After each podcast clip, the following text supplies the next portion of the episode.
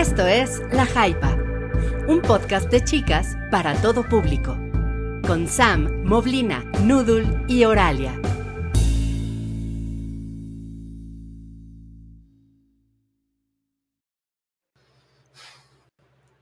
Hola, hola, ¿cómo Hello. están? Hola.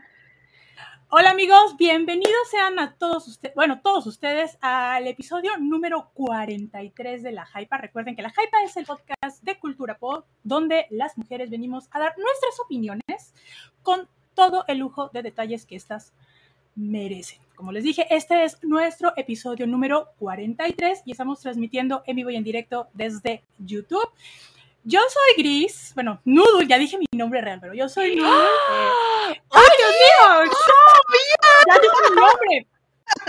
Oigan, eh, nada más para aclarar, no estoy suplantando a Sam. Sam ahorita viene en unos momentitos, eh, la estamos esperando, pero tampoco queremos que esperen tanto tiempo eh, aquí en pantalla y que luego digan, oigan, ¿por qué es que ustedes siempre tardan? Y recuerdo de un meme por ahí eh, que está inspirado en, creo que es en Shrek 3 o 4, no recuerdo, está muy, muy cagado, lo tenemos eh, también en nuestra, creo que es en, nuestra, en nuestro Instagram, un, un usuario de, bueno, un, no un usuario más bien, una persona de nuestra audiencia eh, nos lo envió y está muy, muy cagado, entonces siempre, siempre había fallas, ¿no? Pero les digo, Sam viene en un momentito mientras yo estoy dando la introducción del día de hoy y vamos a presentarle a la alineación la que por aquí sí, andábamos, la que está platicando ahorita, la que dijo que está muy en shock, porque revelé mi nombre, es Yamiao. Hola Yamiao, buenas noches, ¿cómo estás?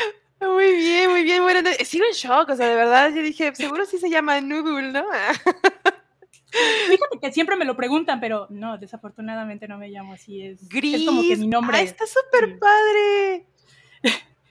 La producción dice que es Noodle Pérez. Sí, casi, casi. Era la identidad secreta, Dios mío. Sí, me ahorita me van a empezar a googlear y. Bueno, ya sé, ya todos están ahí. Encontrar. Sí, todos están ahí. Pero ¿cómo estás? ¿Todo bien? Todo bien, todo correcto. Muchas gracias por invitarme. Un placer estar aquí con ustedes el día de hoy para la chismecita y para la reseña agradable. Las reseñas van a estar muy buenas el día de hoy. Van ¿eh? a estar buenas. Y bueno, también nos acompaña nuestra, la gran favorita del podcast, que es Oralia. Aquí nuestra, no, es que no, no, chica turca no es, es ese de chico turco es, es este, ¿cómo se llama? Ay, se me fue el nombre, te digo que ando muy, tenía rato que no, de Salchi, perdón, Salchi. Salchi. Ando, ando, muy, ando muy confundida, te tenía rato no conducir, por eso, por eso ya no hablo ni conduzco. Este, Oralia, ¿cómo estás? Todo muy bien de este lado. Estamos ¿Ya lista para la chismecita de hoy? Sí, sí. Y me encanta que ya están este, como que las celebridades del universo así como que sincronizando sus chismes y las cosas que van a sacar para estar presentes y que platiquemos sobre ellos. Totalmente. Me parece. Yo creo, perdón, creo que es por Mercurio retrógrado. Si no mal recuerdo, estamos todavía en periodo de Mercurio retrógrado y por eso está saliendo toda esta chismecita turculenta que les traemos el día de hoy, que está bastante interesante. Pero antes de pasar a la chismecita, les recordamos que tenemos super chats y que tenemos el día de hoy rifa de nuestro patrocinador, que es seischelas.com. Eh, Yamiao, ¿sabes cómo es la dinámica para que le cuentes a nuestra audiencia? Sí, es súper fácil. Mira, nos tienen que mandar un super chat de al menos 50 pesitos con algún comentario bonito, con algo que quieran decir acerca de lo que estamos comentando en el momento y con eso automáticamente van a estar participando para la rifa que vamos a realizar al final del episodio, en donde se pueden ganar un vale de 300 pesos para poder gastar dentro de seischelas.com y que ustedes escojan lo que más les guste, lo que más quieran, lo que le quieran regalar a quien ustedes quieran y con eso ya están participando. Pues ya ven, pónganse aquí listos, preparados, abren la cartera, acuérdense de a partir de 50 pesitos, nos mandan un super chat. Aquí amablemente nosotras lo leemos a gusto, con calma, tranquilos, leemos todo lo que nos, eh, nos pongan. También leemos el chat regular, como siempre ustedes tan jocosos y tan puntuales con los comentarios que nos dejan. Así que, bueno, ya que estamos ya le hicimos la mención de la rifa, que tenemos super chat. Pues, ¿qué les parece que empecemos mientras llega Sam? ¿O quieren seguirles o seguimos esperando un poquito a Sam? Empezamos con la chismecita. ¿Les late? Va. Sí. Pues bueno, vamos a empezar si nos mandan la cortinilla porque la chisme está uf, de rechupete. Vámonos.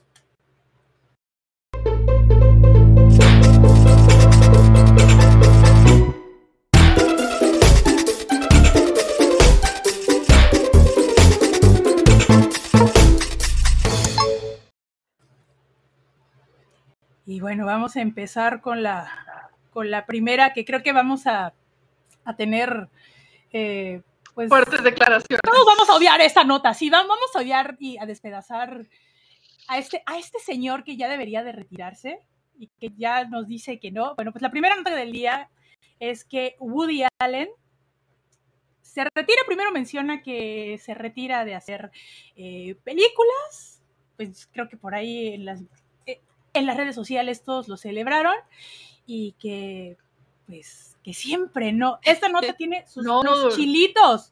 A ver, ahora yo quiero ir tu come tu rant. Amo tus rant sobre este señor cochino, porque sí es un señor Mira, cochino. Venga.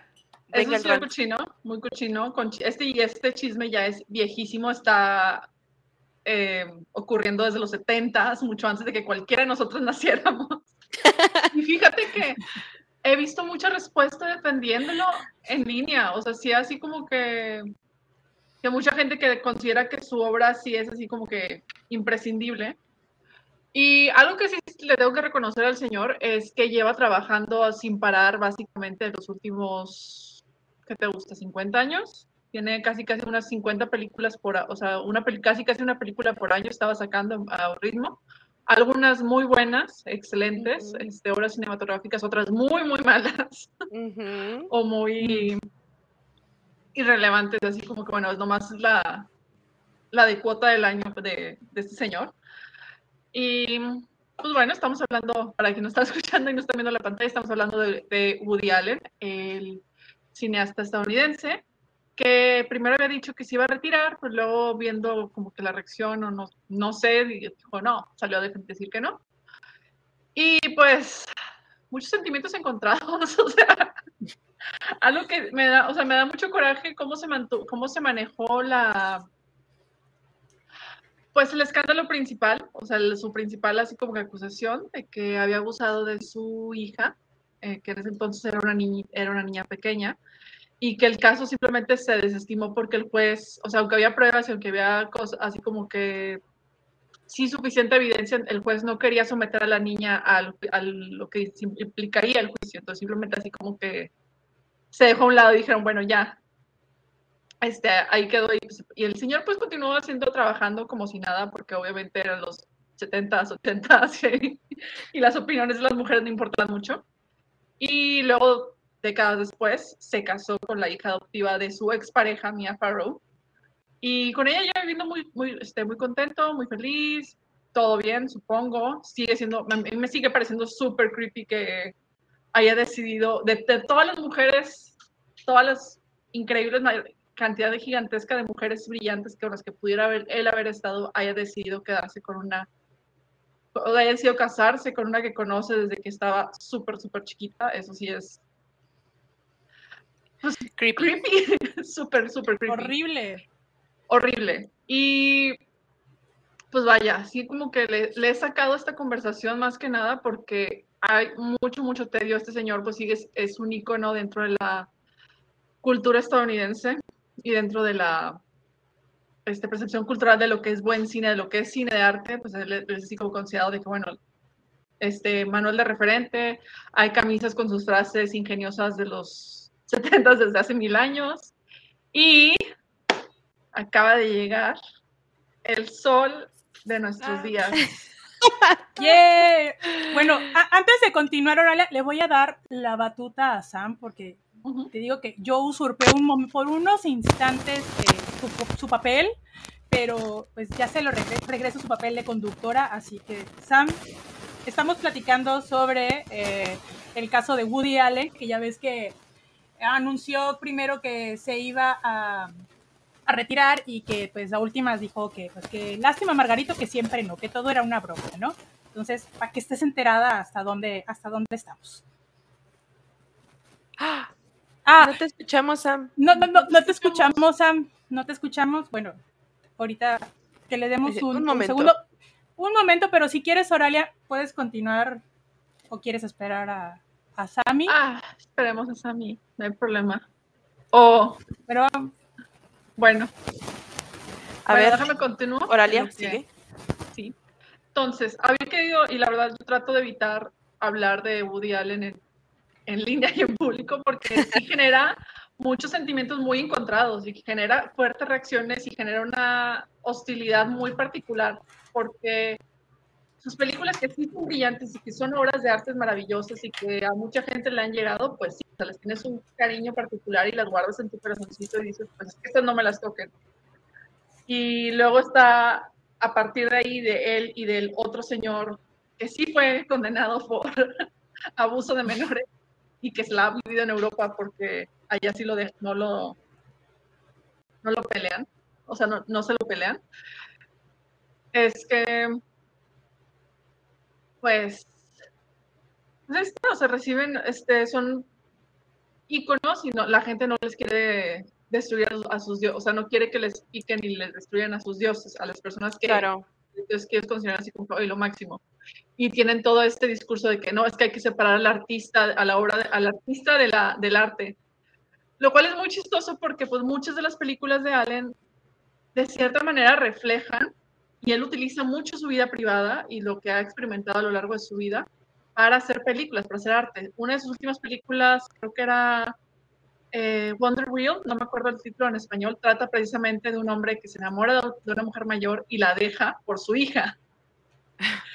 Ups. Entonces, ay, y pues lo, lo trata de así como que justificar y te presenta a la, a la señora, que, que es Kate Winslet, eh, como una señora así como que, pues irracional y absurdo y no sé, la señora se volvió loca y pues está, inter- está interponiendo entre el, verdad, el amor dulce y más adecuado que sería andar con la hija de esta señora.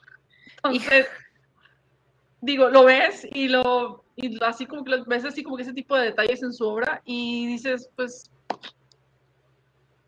no sé, compas, ahí sí, sí me hace- se me hace muy difícil y más porque eh, con lo mucho que he estado, o sea, reflexionando mucho sobre todo sobre el arte y sobre cómo hacemos, cómo creamos las cosas, también, este, lo digo como, como escritora, como, arti- como hasta cierto punto lo que hacemos nosotros también aquí, lo que hacemos de crítica, lo que hacemos de escritura, de cualquier cosa que hacemos al momento de crear arte, pues al final de cuentas refleja ciertas cosas sobre nosotras. No, no se crea en un vacío y no aparece así de la nada. Y Siempre, ah, siempre, siempre. Ujú. o sea, el arte sí parte, es, es muy, muy, muy subjetivo y sí parte de muchas cosas que hoy, ok, quizás no me pasaron a mí, pero yo ente- supe de ellas y las presento esta historia a partir de esta perspectiva, por, dependiendo de lo que yo haya experimentado en la vida. Entonces, querer usar el, separemos el arte del artista, que es algo muy difícil de hacer y que en realidad a mi, a mi punto de vista nada más se puede hacer con artistas que ya murieron y que llevan mucho, mucho tiempo muertos, al grado que ya se oscurece su vida privada, pues, Y ya no hay manera de reclamarles realmente. Ajá, exacto, no hay y no hay manera de ah, estar, este, entablar un diálogo o que se pueda haber ningún tipo de aprendizajes ni de, oye, pues cómo nos exploramos y cómo reaccionamos ante esto. Y pues sí, o sea, es el chiste. Y luego justo ahorita, este, este, el día de hoy, un este colega de crítico de cine tuiteó de que su obra no, o sea, que la obra de Allen no era, era no era indispensable y se le vinieron encima muchísima gente de que no, ¿cómo te atreves? ¿Y cómo haces, osas decir eso? Si Annie Hall es una maravilla, es esto. Y él este, argumentaba que no, pues es que ponle que sus historias narrativas sí, pero no de una manera de fondo, o sea, que no, no presentó algo así como que de fondo que de verdad eh, sacudiera la industria del cine, como lo hizo, por ejemplo, Godard, o como lo hacen otros, o como incluso también lo hace Tarantino al hacer pastichos con sus con nuevas películas y referencias. Claro. Y pues sí, es un tema, es un tema de, o sea, no sé, hablar de Woody Allen es así como que saca, o sea, como que saca lo mejor y lo peor de mucha gente al momento Sí, de Totalmente. y provoca reacciones muy viscerales y pues que se retire, pues cool, si no se retira, pues también, porque al final de cuentas el señor sigue, ha seguido trabajando en los toda su carrera, básicamente casi casi la única vez que se pausó fue durante eh, Me Too, cuando empezaron como cuando rescataron de la oscuridad del caso y lo trajeron de vuelta. Que sí le para, que este Apple TV, creo que Apple o Prime, no me acuerdo cuál de las dos. La, no, fue Prime que había hecho un Amazon había hecho un contrato para financiarle, creo que eran seis películas. Y conforme fue saliendo todo esto, fue así como que, ah, mira, sabes que mejor no hay nomás una serie y ya, se acabó, porque pues no querían enfrentarse a todo la el discurso público que implicaría El y backlash pues entre que, que le llaman. y el backlash, sí. Entonces, entre que sí y que no, pues veremos. Digo, al final de cuentas, si sigue trabajando, pues seguirá trabajando tranquilamente como le ha pasado toda su carrera. Y pues ahí está. Muy bien. Aquí Bueno, están ah- diciendo que, que la filmografía de Allen es, es esencial, ¿no? Para alguien que quiere saber de cine, nos guste o no. Mm, de alguna manera, o sea, puede ser, porque si bien, o sea, las películas que ha sacado Woody Allen en los últimos años no han sido ni tan buenas ni tan trascendentes, ¿no? Pero de las primeras perdón. películas que había sacado, definitivamente sí, ¿no? O sea, tenemos películas muy, muy buenas, eh, que la gente sigue hablando de esas películas, que siguen habiendo referencias en series y películas de esas mismas, de las películas de Woody Allen, ¿no? E incluso del mismo Woody Allen, ¿no? Él, su persona en sí es como una referencia viviente, ¿no? En Nueva York. Pero eh, yo digo que ya, que ya debería de retirarse, porque pues ya no está haciendo nada trascendente y siento que nada más está sacando películas como por sacarlas y como que ya, o sea, ya, ¿Alguien vio la ya, última? Ya debería de sentarse ese señor, no. La de Pues, que sale con Chalamet. ¿Es la de la... ¿Es, No. es la que está filmando ahorita en París o es la que hizo, No. la que es la recreación del, de un festival de cine? Porque creo que esa fue la última, ¿no? Ah, no. Entonces yo vi Hay una-. Hay que tanquearon. Hay una que le tanquearon, que totalmente le dijeron, ¿sabes qué? Esta no va a salir, que creo que es la de Chamalet. Sí, con esta Selena Gómez que es en Nueva York. Charmander. Ajá, A Rainy Days in, Nueva, in New Rainy- York. Esa es New la que está eh, enlatada, así es. Match Point es una obra maestra, yo estoy de acuerdo, amo mucho. esa También de acuerdo. Matchpoint es, Es- una, sí, es- es, una maravilla. Es una Eh, belleza. Blue, Blue Jasmine también. También. Annie Blue Hall. Jasmine. Annie Hall es un precedente, o sea, creo que es lo que más ha marcado, o sea, tiene varias, pero creo que Annie Hall es una de esas películas de cajón, por ejemplo, yo que, Ajá. Que me pusieron en la carrera y de que es que esta es una de las máximas de Woody Allen. Claro. Hay una película de él que me gusta un buen, pero no me acuerdo cómo se llama, que es este. Yo, es que no me acuerdo cómo se llama, entonces yo siempre le digo los ladrones galleta.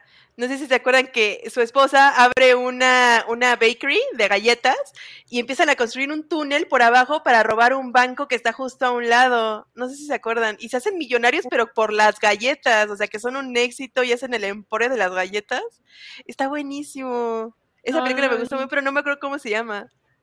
Pero ahorita, ahorita investigamos. Fíjate que esa no la tengo, no la tengo en mi radar. Fíjate que ¿eh? me mencioné las galletas y tengo en mente el póster, Ajá. que está así como que una figura de detective con una, con una galleta, mordiendo como que una galleta y que está así como que tirando las migajas.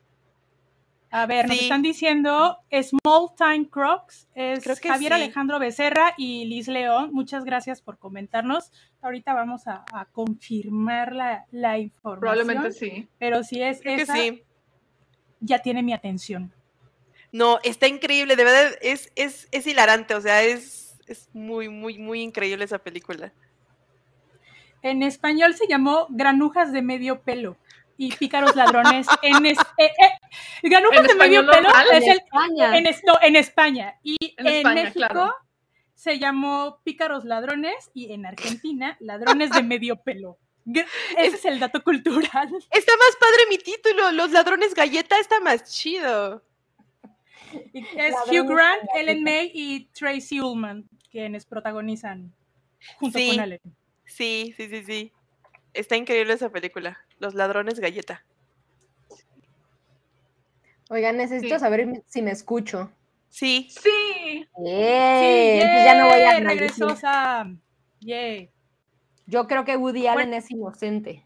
Ay, perdón, ¿sí me escuchó? ¡Mal momento! Nomás es estaba segundo- probando el audio. Oye, ese segundo comentario fuerte de, de este, de este podcast, Sí. porque en el, es que no estaba Sam, pero estoy haciendo la presentación y dije mi nombre real. Y así como que, ¿what? Y todo así Me fue. No, ¿se llama cómo? super, super dato wiki, ¿eh, Noodle? Sí, entonces ya es el segundo eh, dato choqueante aquí. Shocking. No, la verdad es que tengo moment. que desmentirme. No creo que Woody Allen sea inocente. Pero la neta es que a mí me cuesta mucho trabajo dividir su, su chamba porque me mama el cine de Woody Allen. O sea, es una de esas cosas que pienso, qué cabrón, porque creo que no debería estar. O sea, yo no sé, perdón porque llegué tarde. Así soy, ya saben, soy una rockstar, entonces Claro. llego a la hora que Tú quiera. muy bien, no te preocupes. Sorry, no, discúlpenme. Pero, no sé si ya hablaron de esto. A, a mí algo que me parece como complicado, con absolutamente nadie más, más que con Woody Allen, es, sí me gusta un chingo su trabajo y cuando vi, por ejemplo, este documental de, de HBO, ¿se acuerdan? El de... mm, ah, toda esta madre de con, con Farrah y... y Allen demás. Farrow. Allen versus, sí, claro. Mi- Mia Farrow, perdón. Mia. Eh, me costó un chingo de trabajo poderlo dividir. O sea, ¿saben? Cuando veía este, este documental y cómo avanzaba, pensé en lo mucho que me ha gustado, por ejemplo, Annie Hall y dije, chale, creo que ya no puedo ver esta película con los mismos ojos. Y lo intenté y es muy awkward, ¿saben? Es incómodo el, el después de ver esto y, tratar de... Si, si, si observamos las acusaciones, la defensa y lo que quieran de Woody Allen, que es, un, es una chisma que lleva décadas, o sea, lleva un. Décadas. Sí, décadas, y, y que no ha podido como avanzar, ni mucho menos, es, ok, la ley dice que Woody Allen es inocente, porque eso es un hecho, ¿no? O sea, son son de hechos, la ley dice que Woody Allen es inocente hasta cierto punto. No es definitivo, es- eso es un hecho, pero a mí sí me pasó que estaba muy cool con toda esta situación y decía, bueno, Midnight in Paris me mamó, o sea, es una película que adoré muy Mm. cabrón. Ujú. Ujú. Y de repente cuando decido ver este, este documental, pensé, soy más grande que esto, yo no voy a dejar que me influya. Y no mames lo difícil que es volver a ver el trabajo de Woody Allen después de ver el documental, porque independientemente de que pienses que es culpable o no, sí es una cuestión lo suficientemente escabrosa para que constantemente te estés cuestionando, no, no el hecho de que sea un, un- un acto moral el ver su cine o no, o sea, el hecho de decir, lo voy a cancelar, ¿no? Y ya no va a ver su cine. A lo mejor no necesariamente súper poderoso, pero a nivel muy personal sí sentí, ok, probablemente esto no es de la mente de un genio, sino es la mente de un güey medio obsesionado con ciertas cosas que no están tan chidas, presentándolo en pantalla y resulta muy incómodo eso, ¿saben? Entonces, creo que más allá de saber si en- con Woody Allen podemos dividir o separar la obra de- del autor, es que su obra está muy empapada de lo que se le acusa y que si lo ves con una noción negativa, te va a parecer totalmente de, de repudio. Y si lo ves pensando en que Woody Allen es, es, este, inocente, yo creo que te movería un poco, ¿sabes? Porque lo que, de lo que se le acusa con lo que presenta en su obra está muy ligado. Y creo que eso es lo, lo- lo que es un poquito distinto con, con Woody Allen. Y les digo, no sé si a ustedes les ha pasado, pero después de haber visto el documental, regresar a trabajos incluso que podemos tener súper digeridos de Woody Allen, resulta curioso, resulta incómodo. Yo quiero rescatar este comentario de Madame Tussauds. Dice que el documental es súper tendencioso, no lo podemos tomar como verdad absoluta. Y pues mira, verdad absoluta, no, no existe nada. O sea, lo- la, la verdad, lo único que va, que las únicas personas que en realidad saben qué es lo que pasó es pues el mismo Woody Allen y la hija que estuvo presente ahí, Claro. siendo la... eh, o sea, en realidad na- nadie va a saber esa absoluta y cualquier documental que sea a, fa- sea a favor o en contra de Allen va a ser tendencioso y va a ser súper subjetivo. Claro. por- porque no somos, no estamos ahí presentes, no estamos haciendo una, este, nadie se va a estar ahí haciendo un documental. Y pues la verdad, cada quien, incluso al momento de hacer películas de document, tanto documentales como de ficción, cada quien mete sus propios este, perspectivas y arte subjetivo, o sea, y perspectiva muy subjetiva de lo que está viendo, de lo que está presentando. Entonces, es muy, muy difícil hacer algo que se puede considerar 100% objetivo. Y la verdad, muchos documentales, sobre todo esta ola de documentales hechos sobre artistas de, o de mismos artistas presentando, no, es que yo te voy a abrir mi casa para que conozcas cómo vivo y cómo soy. Son actos de PR, son actos de para estrategias para reforzar o tratar de limpiar su imagen y demás. Entonces, en realidad, pues no, nunca lo vamos a saber. Sí. Pero, pues, los, y de los datos que conocemos y que se, han dado abiertos al público, pues sí, pues como dice Sam, son muy escabrosos, siguen siendo lo suficientemente escabrosos como para que haya duda. Me recordó el documental de, de Michael Jackson. ¿Se acuerdan de que ah, se de Michael, Jackson, también estuvo muy tendencioso, ¿eh? Exacto, justo por eso lo digo. no sabía si creerle o no.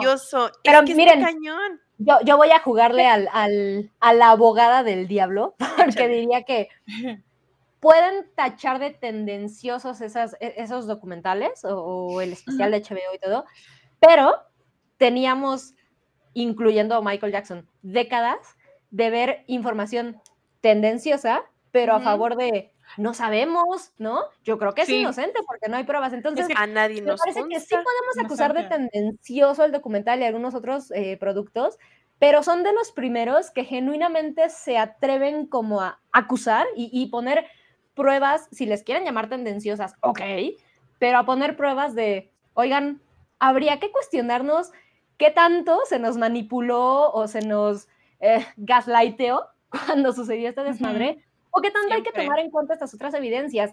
Y creo, o sea, seamos muy honestas, ¿no? La mayoría de la gente esperamos el ver un documental y que digas, dime qué pensar, ¿no? es un documental objetivo y está bien, y, entonces te sientes como muy satisfecha cuando termina y dices, creo que tengo una opinión objetiva porque viste el documental. Y la verdad es que no. y no todos, ¿eh? E, el último de, de, Army Hammer deja mucho que desear, ¿eh?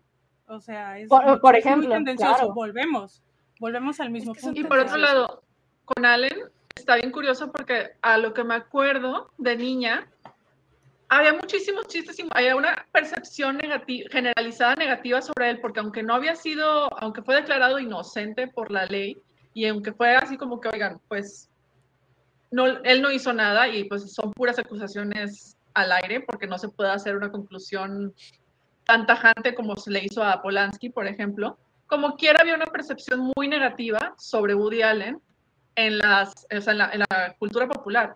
Y de repente poco a poco fue cambiando, o sea, pasó el tiempo y así como que se fue dejando para atrás, se fue olvidando, se fue así como que dejando pasar, empezó a volver a hacer películas muy cabronas, muy buenas, como pues, las que ya mencionamos, Matchpoint y Blue Jasmine sobre todo, y que pues también trajeron un chorro de premios y reconocimientos ya más formales. Entonces, pues hizo que pues la percepción de que sea súper positiva al inicio, luego medio así como que neutral gris, a negativa y luego otra vez positiva, pues es algo que pues también hemos visto a lo largo de toda su carrera y a lo largo de todas nuestras, de nuestras vidas, básicamente, porque ahí está. Y es muy fascinante también ver cómo cambia las percepciones dependiendo de qué momento cultural esté pasando, qué esté ocurriendo alrededor y qué, cuáles son nuestras percepciones sobre, oigan, sobre qué es lo que se presenta como hecho, qué es lo que se presenta como opinión tendenciosa, qué es lo que se presenta como tal o cual cosa. Y pues lastimosamente cualquier plática que tengamos, sea sobre las películas, así fríamente sobre las películas de una manera de que no, vamos a hablar específicamente, por ejemplo, de un episodio para analizar todo sobre Matchpoint. Vamos a tener que hablar de, la vida, pues hasta cierto punto la vida personal de este señor, porque pues él es un artista que se caracterizó y caracterizó su cine, sobre todo las películas que lo hicieron este, popular y que lo hicieron así como que un referente dentro del cine, que lo hicieron hacer como un este, referente obligado de la historia del cine estadounidense, porque se caracteriza, sus películas se caracterizaban porque partían muchas cosas de su vida personal y que era, bueno, yo me presento como artista, o sea, este, este personaje es un stand-in ficticio de mi propia persona. Y es algo que pues o- se ha hecho, se ha hecho referencia y muchísimas otros artistas y directores lo han, lo han este, aprovechado y lo han presentado. Y dicen, no, pues es que, pues es que mi arte, es, o sea, yo presento este arte que pues es personal porque también está reflejado, de- me reflejo de cierta manera en eso y pues presento mis experiencias como, o cosas que me pasaron a mí directamente como algo que contar, eh, aunque sea de manera ficticia. Entonces, pues, está cabrón. Pues en mientras- conclusión que ya se siente ese señor. Que ya se siente, pero mira, Ya. está filmando ahorita precisamente en París su última película, que es la número 50, totalmente en francés. Dice que es muy parecida a la, a la temática de Match Point. Vemos, a esperar si Vemos. esta la liberan, si vemos si, si se distribuyen en Estados Unidos y qué tal les va. En Europa, pues ya sabemos que ahí es territorio blanco para todos, ¿no? Y está escribiendo un libro, una novela. Entonces, pues, vamos a esperarnos Otra novela. lo que sí, a otra novela. Entonces, entonces eh, tenemos un super chat por ahí. Sam, si nos haces los honores, por favor. Con harto gusto. Mira, dice Cintia Becerra. Hola, Cintia. Nos deja 100 pesos y dice, ya que estamos en eso, chicas, ¿les gustaría hablar de House of Hammer? Mucho, mucho amor. Mira, yo sé que creo que Noodle y Yamiau sí le entraron a... Ya, ya nos habías contado, Noodle, de House of Hammer. Sí, Yo los mira, yo voy a ser muy breve. Los primeros uno, dos, tres. No, vi los primeros 10 minutos y luego ya cuando me di cuenta que era una serie y no un documental concentrado de hora y media, dos, dije, no, ¿saben qué? Bye. No. Ya leí el artículo de Vanity Fair, ya con eso me doy por bien servida. Ya. Dale, Nudul. Yamiau, ¿tú lo viste? No, ¿verdad? No. Yamiau, ¿tú No, no lo vi, yo no lo vi. muy- Ok, voy a ser muy rápida. Yo iba a hablar de este, de este documental en episodios pasados, pero no, no, no tuve la oportunidad de estar. Pero bueno, brevemente, es una porquería en cuestión de investigación a la gente que les diga, "Está Me encanta cómo empezó. facts. Perdón, discúlpenme, pero sacar tus facts de un Twitter y de sacar tu información de Wikipedia y de tres fuentes, discúlpenme, pero eso no se llama investigación. Hasta donde yo investigué el desmadre, es que la producción de eh, Discovery Plus, que con eso inició su carta de documentales, qué bonita bienvenida. Horrible. Eh, habían, eh, se habían contactado con más gentes y demás víctimas que estaban involu- involucradas con Army Hammer. Pero estas personas, al ver la dirección que iba a tomar este documental, dijeron, eh, ¿saben qué? Este, pues no, me lavo las manos y calladita me veo más bonita. Eh, Liz León menciona, pero las entrevistas con la familia, ¿con un familiar? Con la tía que está ardida porque la dejaron fuera del testamento. Con eso. Perdón. No, chavos. O sea, a ver, tu principio de investigación. A ver, Maldito sea. una tesis, recortem- recordemos, tus fuentes tienen que estar bien sustentadas. No, o sea, ponen a, como también como fuentes a una chica de TikTok. Y todo lo que cuenta la chica de, de TikTok lo dan por verídico. Les digo, a mí cuando me empezaron a soltar la información, o sea, como dijo Oralia, los de- a partir de los 10 minutos, si estás viendo, son tres episodios y dices, no chingada madre, la información no te da para tres episodios de una hora. En una hora 25 te pudo haber dado completamente.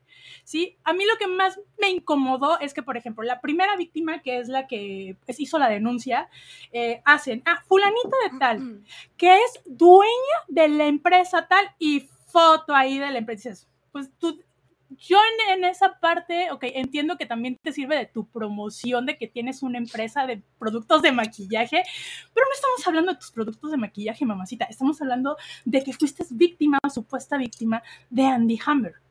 ¿Me entiendes? O sea, hay muchos detalles que pudieron, se pudieron dar profundidad.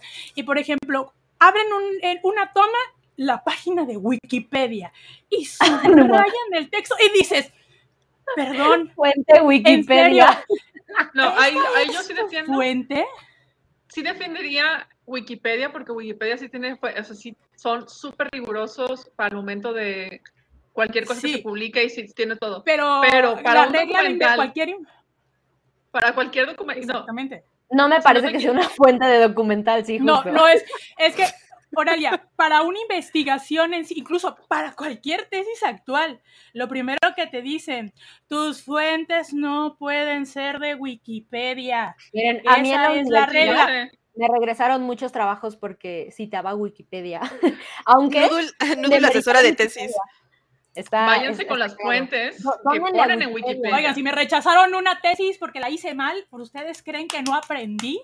No, no, no, pero, pero No, Wikipedia es que- solo. No, No, para tesis, no para documental, pero Wikipedia sí. Denle amor a Wikipedia. Te- Wiki- o sea, denle sí, amor. Wikipedia te puede servir como un referente, pero de ahí partes para No, es una- es una adentrarte a la chingadera deep, deep, deep, deep web y te profundizas. Pero la verdad, esto fue un documental basado en un hilo de TikTok. O sea, todo lo que pusieron no fue nada nuevo, no nos contó nada refrescante, incluso pusieron una imagen falsa, porque supuestamente la chava se contacta con otra, de que según Andy Hammer la muerde, y la, la otra chava le envía una foto. Y resulta y resalta que esa foto de la supuesta mordida era un tatuaje. Y muchas personas, mientras estaban viendo el documental, pues ya saben, redes sociales, las benditas redes sociales se empezaron a quejar. Oigan, cómo meten una imagen de stock, además de Pinterest, que es totalmente falsa. Y Qué locura. psh, Mira, Nudul, lo bajaron. Dice Madame Tussaud que había ensayos más preparados en el rincón del vago. ¿Confirmas? Rincón del Vago, oigan, Rincón del en- a Vago, principios guau. de lo- del 2000, Rincón del Vago era una joya para el universitario y, bach- y bachiller. Doy Sí. fe y legalidad de esa chingadera. Pero esto, discúlpenme, es, y perdón por lo que voy, la, la palabra que voy a decir, yo siempre me, me jacto de ser muy sincera y si me quiere censurar producción, que me censure, pero eso es una reverenda mamada. Me encanta. No las vean. Es, ese fue Ya nos, ya nos censuraron. Ah, llegó la censura con Noodle. Ah, Hay que hacer este, protestas. Necesito escuchar el comentario de Noodle. Dale otra vez. Ya, ya Es me una quitaron. ya me chingadera. quitaron. Eh. Es una fregadera, es una chingadera. Y hay otro documental, Se muere la reina. Esto ya es a colación y ya me voy a ir rápido porque tenemos muchos temas. Sí, sí, sí, sí, sí. Sacaron otro documental de la reina. Nada nuevo, es lo mismo, la ponen Qué aquí bueno. cuando también tiene, o sea, lo- no vean los documentales de Discovery Plus. Si esto es por lo cual van a cambiar la plataforma, disculpen, qué mala decisión están haciendo. No, es es, que es puro amarillismo y si a ustedes les gusta, si hay gente que les gusta el amarillismo, está bien, pero para eso está otros programas como, bueno, es de la, es de la TLC, es parte ahorita de Discovery Plus, pero no, no, no, no, mejor vean cosas, vean los documentales de HBO que realmente son bien hechos, no los de Discovery Plus, O miren. los, de, los de HBO, HBO, calidad necesitan- HBO, vean esos de- documentales. Si necesitan que les pasemos también o sea, lista de documentales de dónde verlos, documentales sí, de verdad buenos, bien preparados, con una buena, con una buena investigación y demás, No mándenos, este, no tendenciosos, arróbenos, nosotros con mucho gusto les pasamos la lista, hay muchísimos en todas las plataformas que, que tenemos disponibles, así que, Ujú. pues sí. Que manden un super chat para hacer un episodio especial de puros Así es. documentales De recomendados. documentales. Miren, avalados Hasta por la YouTube. hypa. Hasta en YouTube están ya. mejores los documentales que hicieron. Por ejemplo, el de la chica que hizo eh, toda la investigación sobre la versión de Sailor Moon de Estados Uh, Unidos sí. estuvo mucho mejor que Ah, muy buena. y I rest my case. Sigamos con los Sí. temas. ¿Están listos Muy bien. para el siguiente? Muy bien. tema? Denle, a, a arroba la hypa y ahí les vamos a poner las, las listitas. Se Sí. los prometemos. Ay, este señor. Pero tenemos más señoros conflictivos, ¿no, Ah. Tenemos más señores, eh, sí, exactamente. Y este es un tema ya recurrente que creo que ya de- hasta debería de tener una cortinilla. Ya, ya, ya tiene sección especial. Sí. Sí, ya, ya es una sección, una categoría especial. Digo, Tarantino también tenía su, produ- o sea, su sección especial, pero como Tarantino ya anda ahorita muy low key con sus comentarios de siéntese señor, Se sentó, se sentó Aquí Se sentó al fin. Se, se sentó, se sentó un ratito, se sentó un ratito. Sí. Eh, ¿Quién no se ha ya sentado, Nudul? más bonito. Pero bueno, Este, este güey. ahorita seguimos eh, este señor llamado Ezra Miller, que sigue en su tour criminal, y tenemos una actualización que es de cuatro chilitos. La producción considera que esta nota es Mira. de cuatro chilitos. Cuatro A ver, chilitos, Sam, Nudul. Pero si tomamos en cuenta el comentario de Santiago Herrera, que hasta ahorita no podríamos descartar, dice que si fue Ezra Miller quien filtró todo GTA 6, A la cárcel. a lo mejor son cinco o seis chilitos, no se ha comprobado. Esto, esto estaría, pero Pero le, le- miren. le seguimos achacando cosas a Ezra. ¿Qué, qué, Le qué seguimos su La pasado? Pues sección mira. de Ezra. Y se llama, La la, se- el- sección de Ezra se llama ¿Y ahora qué hizo Ezra Miller? ¿y Totalmente. ahora sí. qué hiciste? ¿Qué vamos a hacer contigo, Ezra? Bueno, pues resulta y resalta que hace eh, unos días, eh, el 18, eh, hace dos días, no, tres, hace tres días específicamente, Vanity Fair sacó un reportaje súper especial, lo que les digo, entrevistaron a gente, conocidos, que han tratado a- directamente con Ezra Miller durante su pandemonium de locura y destrucción. Y el chisme está... Uf. ¿Alguien, ¿Alguna de ustedes leyó este súper reportaje de Vanity Fair? Yo, yo me eché, yo me eché un, un cachito que debo decir, Nudul, que el sótano y, y todos estamos pidiendo que sea Es Ramírez, porque eh, eh, Ezra eres hermano, ya eres mexican, mexicane, porque se identifica con pronombres neutros. Sí, Es que Ramírez. Uy, Pero- y, el- no binaria. y en esta nota dice algo de esos de sus pronombres, ¿eh? Que está... Sí, sí, sí. ¿Qué? Ah, pero, Mira, voy a arrancarme, voy a arrancarme por ahí, Nudul. Y, y creo que es bien interesante esto que se comenta alrededor de, de, de Ezra, en el que mm, en esta era que, que vivimos, pareciera que como sociedad nos cuesta un poquito de trabajo el poner en tela de juicio a alguien que pertenece, eh, simplificándole, pero a una minoría, ¿saben? O sea, el hecho de que este güey se identifique como no binario y que sus pronombres sean en inglés Ey. they, them, ¿no? They. Ella. Este, pareciera que es complicado como sociedad el decir, bueno, pues parece que está siendo una persona simplemente estúpida, ¿no? O, o va en un tour criminal. Sin embargo, creo que sí hemos ido avanzando un poquitín en, en- ah, no, no es la primera, no, o sea, van muchísimos. Si comparamos con otros casos, podemos, porque es la hypa, ¿no? O sea, podemos poner en tela de juicio el, pues a estos güeyes les va súper bien en estos temas. O sea, ya sé que hablamos, por ejemplo, de Olivia Wilde hace uno o dos episodios.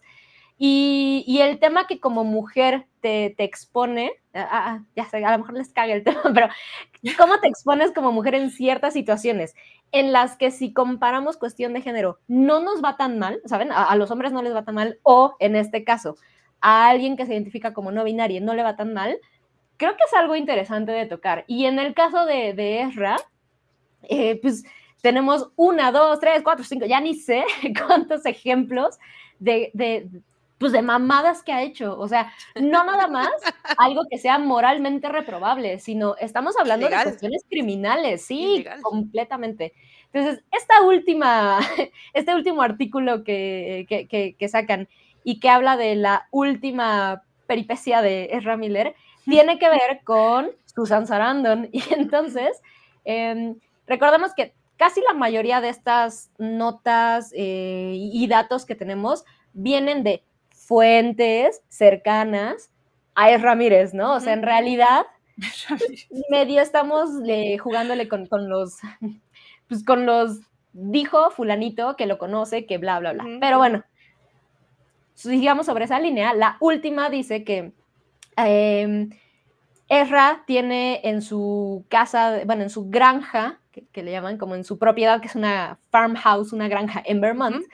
Eh, ya hemos sabido de ciertos escándalos, como que pues tenía a dos mujeres, o bueno, me parece que era una mujer y una persona que también se identificaba, se identificaba como, como no binaria.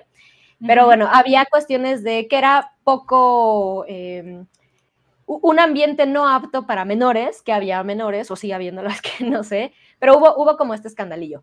Y esta última nota dice que en esta misma casa, Ezra tiene una especie de altar en donde hay, e- es como si fuera un altar a las armas, hay balas y hay eh, marihuana y el artículo dice que hay eh, salvia, me parece, no, no acuerdo qué más dice. Ajá. Este, Ajá. y lo que me pareció muy cagado, figurines de Flash. O sea, eso me parece como ¡Ah, de sí! parodia. Es cierto. Porque el ídolo, figurines de el Flash. ídolo. Porque, porque Se adora a sí autoamor. Ajá, o sea, el güey se adora a sí mismo.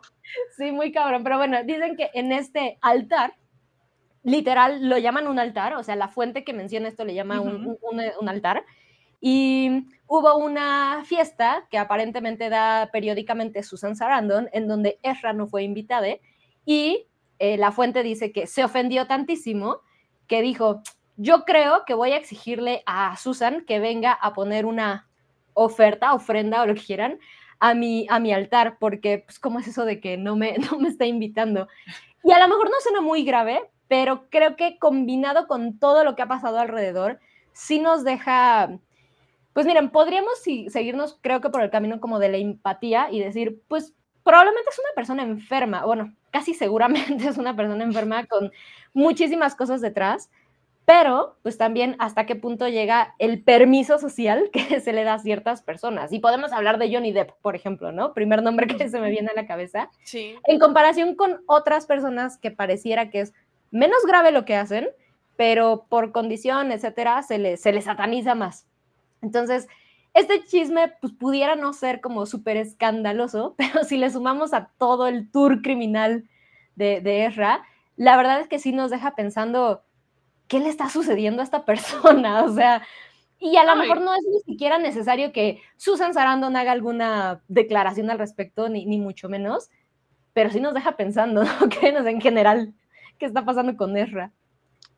No, y al final de cuentas es, pues vaya, es el niño favorito al parecer de Warner Brothers, que no lo quiere soltar, que a pesar de que ha hecho muchas cosas muy terribles y ha incumplido con su, probablemente incumplió con su contrato Sí, muchísimas obvio. veces, se la siguen perdonando Uh. y se la siguen dejando pasar.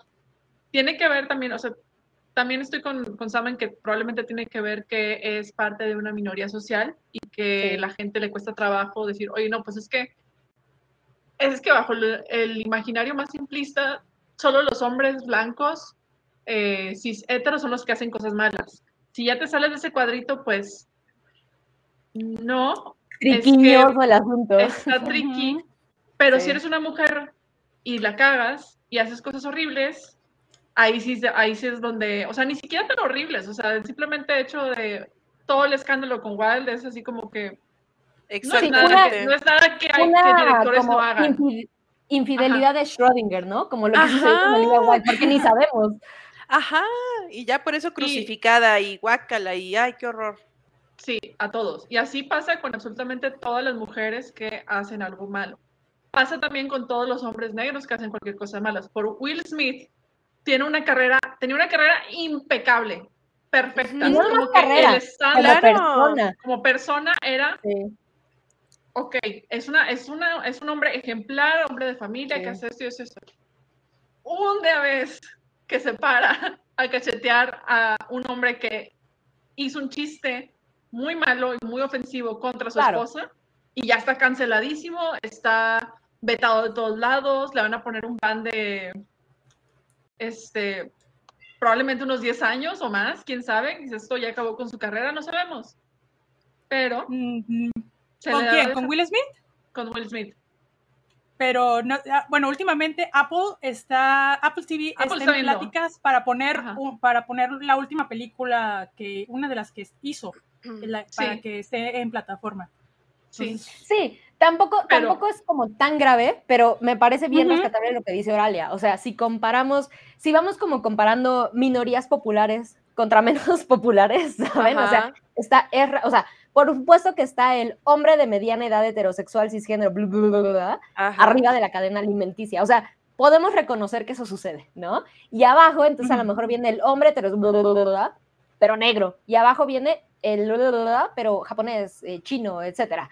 Y luego, y la verdad es que si nos vamos abajo de la pirámide, pues va quedando el género femenino y va quedando... eh, Ay, se metió la produxa. la, Ahora, quiere hablar. a ver, eh, vamos a darle la, voz a la produxa. Produxa, por ¿Qué favor. pasó, señor?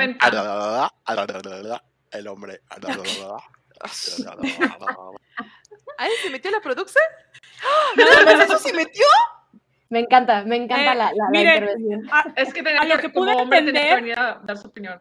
Ajá. Ah, claro. A lo que pude, a lo que pude entender y traducir eh, del comentario de la producta es que dice, dijo que Tim es Ramírez, eh, es Ramírez, eh, Team Johnny y Depp. que arriba el patriarcado, fan de Chris Johnny. Depp. Y Chris Pratt, eh, parpadean amigos y escribe lo correcto. Entonces, e- eso fue lo que dijo la, la en ese idioma masculino. En idioma hombre, hombre. macho masculino. En pelo en idioma pecho. hombre. Pero bueno, retomando, retomando la línea, de acuerdo con Oralia. Pareciera complicado el poner en tela de juicio la moral de personas que pertenecen a cierta minoría. Y además sí se siente como muy evidente estas pues, diferencias que se hacen socialmente cuando se trata de un hombre de color, un hombre de cierta nacionalidad, eh, una persona que pertenece a cierta minoría, etcétera, etcétera, etcétera. Entonces, creo que es bien delicado el, el tener estas discusiones porque es como cuando hablamos, bah, esto es más profundo, ¿no? Pero cuando hablamos de feminismo y entonces de repente es cualquier cosa que vaya en contra de eso, ay, pues ¿cómo se dicen feministas si pasa esto? O las mujeres también tienen violencia o su, eh, ejecutan violencias. Ok, no estamos hablando de, de una cosa como general, pero creo que sí es un factor bien importante en el hecho de, de, cómo se le juzga moralmente a Ezra Miller que pertenezca a cierto sector de, de, de, minoría, porque, pues sí, pareciera que nos incomoda un poquitín. Y me parece el ejemplo de, de Will Smith muy, muy increíble, porque es, no le ha ido tan mal como pudiera haber sido a, otro, a otra minoría. O sea, dentro de las minorías que se la pasan mal, es que la de los hombres negros, pues sí le batallan un chingo, pero no tanto como algunas otras minorías uh -huh. en, en el mundo pero es un ejemplo bien claro. O sea, hay gente que ha hecho peor. Vamos a hablar de Mel Gibson otra vez, ¿no? O sea, no mames. Es, que es el ejemplo por excelencia. Sí, exacto. O sea, ese es el ejemplo por excelencia. Es decir, ¿por qué Mel Gibson, con todo el escándalo que hubo, incluyendo el atacar a una minoría entre comillas, ¿no? Aquí, Porque atacar a, a la comunidad judía en Hollywood es una cosa, me parece muy cabrona pero lo hizo. Y el güey sigue teniendo una carrera. Y no nada más una carrera, el güey sigue siendo alguien respetable. Por haberse apagado, ¿qué te gusta? ¿Dos años? Diez años. Menos. Más o menos. Sí, fueron, fueron como unos diez aprox. Mira, no sé. Todo su, su, meltdown hasta que regresa y lo aplauden, lo reciben con brazos abiertos en la academia. Por la película de... Sí, Claro. Ah, la de la guerra, ¿no? La de. Uh -huh. Es una película. Con Andrew Garfield. Sí, la verdad la es que, que está, está, muy buena. Pero muy buena. No la vi, se perdona muy fácil a cierto sector. Estoy muy Ajá. de acuerdo. Muy de acuerdo. Eh, oigan, yo nada más quiero hacer. Nada más quiero hacer una, unas acotaciones con el artículo de Vanity Fair porque uh -huh. me parecieron importantes y pues resaltantes. En uno dice, eh, en uno de los contactos que eh, los, este reportero que hizo este reportaje, valga la redundancia, eh, dice que en lo privado Ezra Miller eh, pues no le interesa mucho si se refieren a él con Day Day, o sea que en lo privado le pueden hablar como él quiera, sí recalcan lo del altar, que incluso a las mujeres les pide que por favor pongan sus celulares antes claro, de sí. entrar a la casa. E igual tenía este complejo de Mesías, que él era, él era Dios y era demonio. Como Jared Leto. Jared Leto. Como Jared sí. Leto. Eh, en, su, en su humilde granjita, pues él se la pasaba jugando Call of Duty, fumando marihuana, practicando magia caos. Ya saben, pues, lo que un Mesías hace cotidianamente. Un jueves por la tarde, ¿no? Normalmente, ¿no? Ajá, lo que hacen normalmente. Algo, algo que me llamó mucho la atención, atención, perdón, es que él es como que partidario al poliamor y que tenía su concepto de polycool o policula, polícula, vamos a decirlo así en, en inglés. Policula, su, me gusta el término. Polícula, polícula, ándale, como polícula, okay. de que pues él, él tenía eh, a sus parejas, ¿no? Y él menciona a esta chica... Eh, Eh, ay, la, la que tuvo el pedo con los papás, que tiene un nombre que es de, de la comuna nativa este, americana, sí. nativa americana, que también andaba con una chica de origen británico y aparte con la muchacha eh, que tenía los niños, que esos, eh, esas formaba su, su matrimonio, eran ellos. Ella, eh, eran ellos cuatro. O sea, hay, hay cosas que dices que sí están como que bastante turbias, lo que mencionabas de que él se eno- enojó que porque Susan Sarandon no le invitó a esta cena, que ella siempre hace, y de que es que es mi amiga personal, me ha invitado y he asistido a los cumpleaños de todos sus hijos, casi casi, y que por qué no me invitó, y que no pedía, exigía que aquí la señora fuera a su granja a dar un, un tributo, ¿no? O sea, hay, hay muchas cosas, igual lo de, cuenta lo de esta chava, la de los niños, de que eh, pues ella, pues Ezra, como quien dice, la ayuda eh, y pues se la lleva a, a su rancho con sus dos niños. El papá de los niños no sabía absolutamente nada de ellos. Eh, creo que ella estaba haciendo en OnlyFans. Se estaba, tenía alguna página, tenía página de OnlyFans porque no tenía dinero como para mantenerse, pero que sí, efectivamente, como lo han mencionado, en su rancho es muy peligroso, tiene muchas armas y que no era un lugar para children's friendly, ¿no? Entonces, sí está, pues, macabrosa este reportaje. Son cosas que ya sabíamos y hay otras cosas que han eh, salido a la luz. Y sobre todo, por ahí me enteré, eso es chisme, rumor, que Netflix está preparando un documental con Vanity Fair. Yo no sé, a lo mejor iban a hacer un Inventing Anna, pero ahora es eh, Ezra Miller, no sé, o que le llaman Es Ramírez, no lo sé, Netflix, llámanos para el nombre, aquí está, ya está registrado, ya fue la productora a registrar el nombre, por si necesitas permiso, pero Y mira, Noodle, no sabemos en qué va a acabar. Para conocer qué es, qué es lo que piensa e- el sótano y, y la gente en general, ya tenemos encuesta ahí, ahí en el chat. Dice, es Ramírez, porque es Ramírez. ¿Es culpable o inocente? Culpable, quémenlo, o inocente, ya déjenlo. Échenle ahí su la votación. No va a Déjenos ahí para su nada, voto. pero nos gusta saber.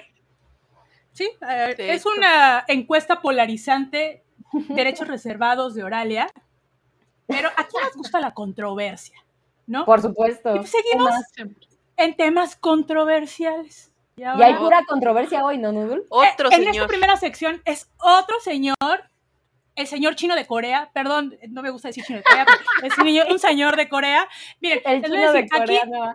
aquí en la península les decimos chinos a cualquier cosa, así de, oye, pásame Porque el chino mexas. ese, pásame el chino aquello, ajá, porque mexas, ¿no? O sea, no es de que nos refiramos a una persona, sino es a un objeto. El chino, Pero yo, yo, chino yo, les diría, miren, es, es así bien sencillo. Si a ustedes les ofende que les digan guatemaltecos o lo que sea, es, no es tan difícil identificar a, a la gente y entonces pueden decir, ah, ahora, ahora que está de moda el, el K-pop y demás, es bien fácil identificar y decirle a la gente, ok, pertenece a, a- a cierto país, gentilicio, etcétera. Pero sí es un hecho que para México es el chino, ¿no? Las monas Y chinas. sigue las monas Sí, chinas y sigue siendo, a lo mejor eh, para algunos sigue siendo como un, una connotación común y para otros, Sí, ya, claro. bueno, siempre va a ser una connotación muy despectiva. Bueno, pero vamos a continuar con esta nota. Esta tiene cuatro chilitos porque shh, está un poquito que arde, ¿no? Y esa es la historia oscura de Lee Jun-jae, que si no conocen a Lee Jun-jae, espero haberlo pronunciado bien, es el protagonista, o bueno, uno de los protagonistas de El Juego del Calamar.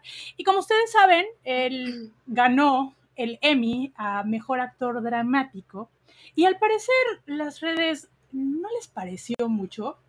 Hubo mucha controversia de que pues había mejores candidatos eh, para esta, esta categoría y mágicamente apareció un reportaje, una nota, una pequeña nota de el Daily Beast, donde dice el encabezado muy clickbait, porque obvio hay que vender Leve, y hay sí. que darles clics, y dice, ¿por qué estamos, por qué estamos ignorante las alegaciones eh, oscuras o perturbadoras contra la estrella de El Juego del Calamar, Lee Jun-jae? Y bueno, este freelance writer, este escritor freelance que se llama Jeffrey Bunting, que igual ya le estuve investigando por ahí, porque yo me voy, pasito más, ¿no? Porque sí me llama mucho la atención que en esta nota él saca a relucir, así como que muy sorprendido de que por qué nadie está hablando de las acusaciones que este actor surcoreano eh, tiene en, obviamente en Corea del Sur, Oye, eh, la cual perdón. tiene, ¿qué pasó? Yo nada más voy a decir algo para quienes estén viendo el video y es que la produxa escribió mal el nombre, nomás para que, para que sepan que Ah, fue error de dedo. le faltó una G, le Le faltó, una, una G. G. Lee Jung, sí. Lee Jung Ay, pero, La pero G ya- silenciosa. luego los coreanos pronuncian la G silenciosa, así es. Ah, sí. Como mi nombre, es silencioso, realmente. Oh, pero, bueno- pero bueno, eh, siguiendo, La- siguiendo con esto, a ver, Oralia. No, que la pregunta se resuelve, o sea, incluso el título de la pregunta se me hace muy, está súper tendencioso y se resuelve solo, porque por un lado, no vamos a saber los chismes, absolutamente todos los chismes y todas las cosas que, sepa, que estén pasando en todos los escenarios y todos los todo el mundo. O sea, estamos, nosotros normalmente hablamos mucho de los estadounidenses porque la cultura estadounidense domina este lado del continente. Y por lo mismo, pues no nos enteramos, por ejemplo, chismes de, o las acusaciones y las denuncias de actores reconocidos, relevantes, eh, con muchísima trayectoria a lo alrededor del, del mundo, porque pues no nos fijamos, no está así, y pues es muy localidad que pues cuando traen este tipo de productos este, internacionales a través de Netflix, pues la mayor parte de la gente no se pone a investigar a- así como que a profundidad todos los actores, o sea, todos los, toda la historia is- este, pública y privada de sus actores, al final de cuentas. ujú. Entonces, pero, la por pregunta ejemplo, dice- tendenciosa. Ay, Ajá. Perdóname, Oralia, pero dice Vero Alejo que prácticamente cuando estaba dando su discurso, porque ganó, en Twitter ya andaban acá sacando su, su pasado oscuro. Y bueno, Liz León nos pregunta, ¿cuál, ¿Cuál es la, es la historia, historia? oscura? Ahori- ahorita les contamos, ahorita les contamos. Entonces, sí, Bueno. pero eso que es como que parte de la percepción, o sea, de que pues no sabemos, no nos enteramos porque no estamos ahí investigando ni buscándole en realidad. Y, ay, pues bueno, Y, y cuando uno más sale a la nota- lista. Sí, deja tú. y como dice Noodle, cuando sale la nota resulta medio clickbaitero y demás, pero Ujú. no necesariamente eso le resta como ponerle atención. Ah, ah, no, desde Woody Allen, porque ya hablamos de Woody Allen, ya, ya hablamos de Ramírez y ahorita vamos con este, con este güey Lee Jung Jae. Ya también hablamos Eh, del caníbal. Eh, eh, claro, Sí. de Ar- Armie Hammer también. Una ficha. Aguanten. au. Es, es Una muy fichita. curioso. Como sí podemos decir que hay como clickbait y como nos comentaba Ero, ¿no? Desde que recibió su premio ya le estaban rascando. Pero creo que es bien interesante el enfocarnos y el preguntarnos el por qué hay cierto sector de la población que puede traer este tipo de pasado. Ahorita les decimos el pasado, parece, parece construcción de... de, tema, De hecho, es, es que estamos, bueno, es el este clickbait de aquí. pasado, que a lo mejor no es tan escandaloso, ¿saben? Pero que como que pareciera que estratégicamente se va haciendo a un lado, se va minimizando y, y- y no Mm. interesa.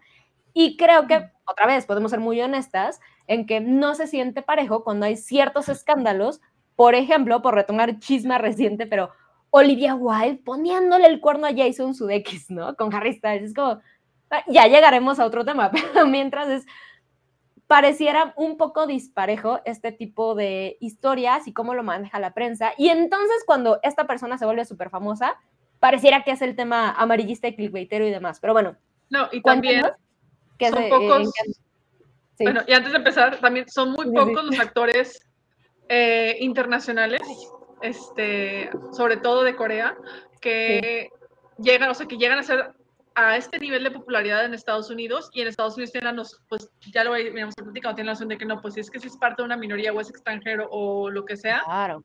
no puede tener nada, o sea, y no le, no le investigamos porque vamos a estar haciendo Careful, careful. no le, porque pues tiene que ser un ejemplo para, así como que de representación para todas las comunidades minoritarias que están aquí. Y como no dan espacios para que haya más, entonces pues, bueno, este es popular ahorita, pues órale, entrale. Y que nadie se fije y vamos a minimizar todo lo que esté bien documentado de fuera para que no nos este, manchen a nuestro nuevo juguetito, básicamente. Sí. A ver, cuéntenos Dale, Nudul, dale. qué, ahora qué sí. historia oscura se le, se le desenterró a, a este man. Bueno, pues a este reportero freelance, pues se le hizo muy fácil pues poner Lee Jung-ye, pasado oscuro, ¿no? Casi, casi. Y pues fácilmente salen varias páginas de noticias coreanas, que son pues, ya traducidas las notas, y pues salió el pasado oscuro de este actor eh, desde 1999, en el cual la policía de Gangnam eh, eh, la policía lo detuvo a Lee Jun-ye por manejar bajo las influencias del alcohol, lo cual esto ocasionó una colisión, pues, de un accidente vial y pues se involucraba una mujer de 23 años de edad. A ella, saben, se les hacen las pruebas del alcoholímetro y él tuvo un límite de alcohol de, de 0.22% cuando el límite de alcohol en Corea es del 0.05%. Ese, y pues nada más tuvo un cargo muy leve y nada más así. No pasó a mayores, hasta ahí. Ese mismo año tuvo otro percance donde igual estaba, pero hasta las chancas, porque a los coreanos casi no les gusta el alcohol, ¿no? Y pues cotidiano, aquí le dicen un, entre semana un drink, pues se le echaron. Y pues terminaron eh, con, otro, con otro enfrentamiento eh, entre ellos. Igual hubo de que arrastró y que se agarró casi casi a moquetazos a una mujer de 22 años, este actor eh, la pateó, la mató, o sea, literalmente la dejó una piltrafa, ¿no? Y lo mismo, se lo, detuvieron y nada más tuvo una, eh, pues, ofensa ofensa menor y eso han empezado a rascarle. Ya después, lo que más fuerte y lo que más ha sonado eh, entre cierta comunidad es de que en 2013, si no mal recuerdo, Vogue Corea le hace una entrevista eh, y le pregunta sobre un amigo que es, eh, bueno, que fue eh, director de cine. Y él pues hace comentarios o se interpreta como comentarios homofóbicos de lo cual en su momento, ojo, en su momento, en 2013, y eso es muy fácil investigarlo, los mismos fans, tanto en inglés como en, coreano, eh, empezaron a hacer el ruido de que cómo es que hizo estos comentarios, destapó, realmente destapó al amigo, lo sacó del closet cuando el amigo había fallecido, bueno, se desuscribió. Se desvivió, ajá. Se desvivió totalmente, eh, pero sí causó mucha controversia que hasta donde yo investigué, porque esa es la parte bonita de cuando tú ves una nota y dices, le voy a echar el chisme un poquito más allá. Resulta y resalta que muchos empezaron a comentar de que, pues, eh, los comentarios eran, fueron sacados de contexto, tanto de que la revista Vogue Corea saca una, pues como una publicación, por así decirlo, en redes sociales, en donde decía de que están muy indignados por cómo se han, eh, se han transformado, o sea, cómo se han interpretado los, la conversación que se tuvo con eh, Lee Jung-jae, eh, pero así como que se sentían muy ofendidos de que él nunca quiso decir eso, de que él alababa a su amigo, pero realmente lo que él comentaba es de que, ah, sí, es que mi amigo tal, o sea, nunca dio nombre, se refería como Ye. O sea, nunca, nunca mencionó el nombre tal. La gente fue la que puso el nombre del amigo. La que dijo, pero ah, era su estilista, ¿no? Además era su estilista, ¿no? No, era un director de, de, cine. Bueno, eso es lo que yo investigué, que era un, era un director de cine que él fue lo, como que lo descubrió y lo jaló para actuar y para ser modelo. Si alguien sabe bien la nota, y ahí que me pase el chisme, pero yo sabía que era un, director de cine, este, el muchacho se suicida, y pues bueno, que él decía de que no, pero es que tienes que dejar de ser gay, casi, casi sí, la traducción de la, de la entrevista, ¿no? Y es lo que realmente pues lo que más, más ruido hizo. Les digo, esta entrevista fue en el 2013, se hizo ruido en el 2013 y de acuerdo a mis investigaciones, esta nota no es nueva. Esta nota salió el año pasado igual. Sí. Cosa que no se hizo mucho ruido tampoco. Pues mencionamos, como lo, como lo ha mencionado, lo dijo Oralia, ¿no? O sea, no todos estamos al pendiente de las noticias que pasan de X, de X actor en su país de origen, a menos de que seas muy fanático del cine, del cine surcoreano o de los idols o del K-pop y que sigas, eh, creo que es Stompy, creo que es una de esas páginas. Eh, populares. Hay, no me acuerdo el nombre de otra, eh, otra página de noticias muy famosa de los chismecitos de entre idols y los K-dramas. Entonces, pues no estamos al pendiente. Y como yo comentaba en redes sociales, o sea, se me hace como que se tardaron, no me sorprende la nota, y se tardaron muchísimo en publicar esto, cuando desde un principio, desde que salió la serie, pudo haber eh, salido. Igual, comentaba con uno de, nuestras audiencias, de nuestros seguidores, es un, ay, un chico simple, espérenme tantito que ya ando tirando mis, mis, micro, mis audífonos. En la censura de, la high, vez? Yo platicaba, sí, yo platicaba con él, él comentaba, bueno, es de que muchas veces eh, pues en Corea, pues retoma, después de un chisme o de una cancelación, eh, pues hay algunos que sí retoman la carrera. Y él me decía, no, es que en Corea eh, la cultura de la cancelación es marcadísima y a cualquiera les destruye completamente la carrera, ¿no? O sea, y siendo en este caso, pues no se ha, no se ha escuchado tanto ruido como debería. O hay en unos comentarios que decía, bueno, pues es que ya saben, ya lo conocen y pues totalmente ignoran. Es un actor viejo que sí tiene su reconocimiento, pero que no es tan importante ahorita. Pues nos enfocamos mejor en, en otros actores, ¿no? Digo, hay actores de que sí ha habido suicidios por el acoso, también ha habido eh, infundación de, pues les han infundado datos falsos como de bullying y que han ocasionado eh, suicidios. Incluso hubo una actriz que salió en Voice Over Flowers, si no han visto ese K-drama, es así como que de los clasiquísimos, la chica que hace es un antagónico, esa chica de tanto ruido y tanto bullying se suicidó. Incluso hay, actores que les han querido destrozar la carrera y han vuelto a, a, renacer, ¿no? Igual dentro de las idols hay una de, creo que la banda es Seraphim, que es una de esas, de, esas nuevas bandas. La verdad es que yo apenas como que me estoy metiendo un poco con el, con el K-pop. A la chica igual le estaban infundando eh, información falsa, datos falsos que casi casi le arruinan la carrera y la cancelación. Y es que ya es como el, el tehuacanazo. Primero te destruyo y ya después investigo. ¿Me entienden? Pero mira, estilista Nudul.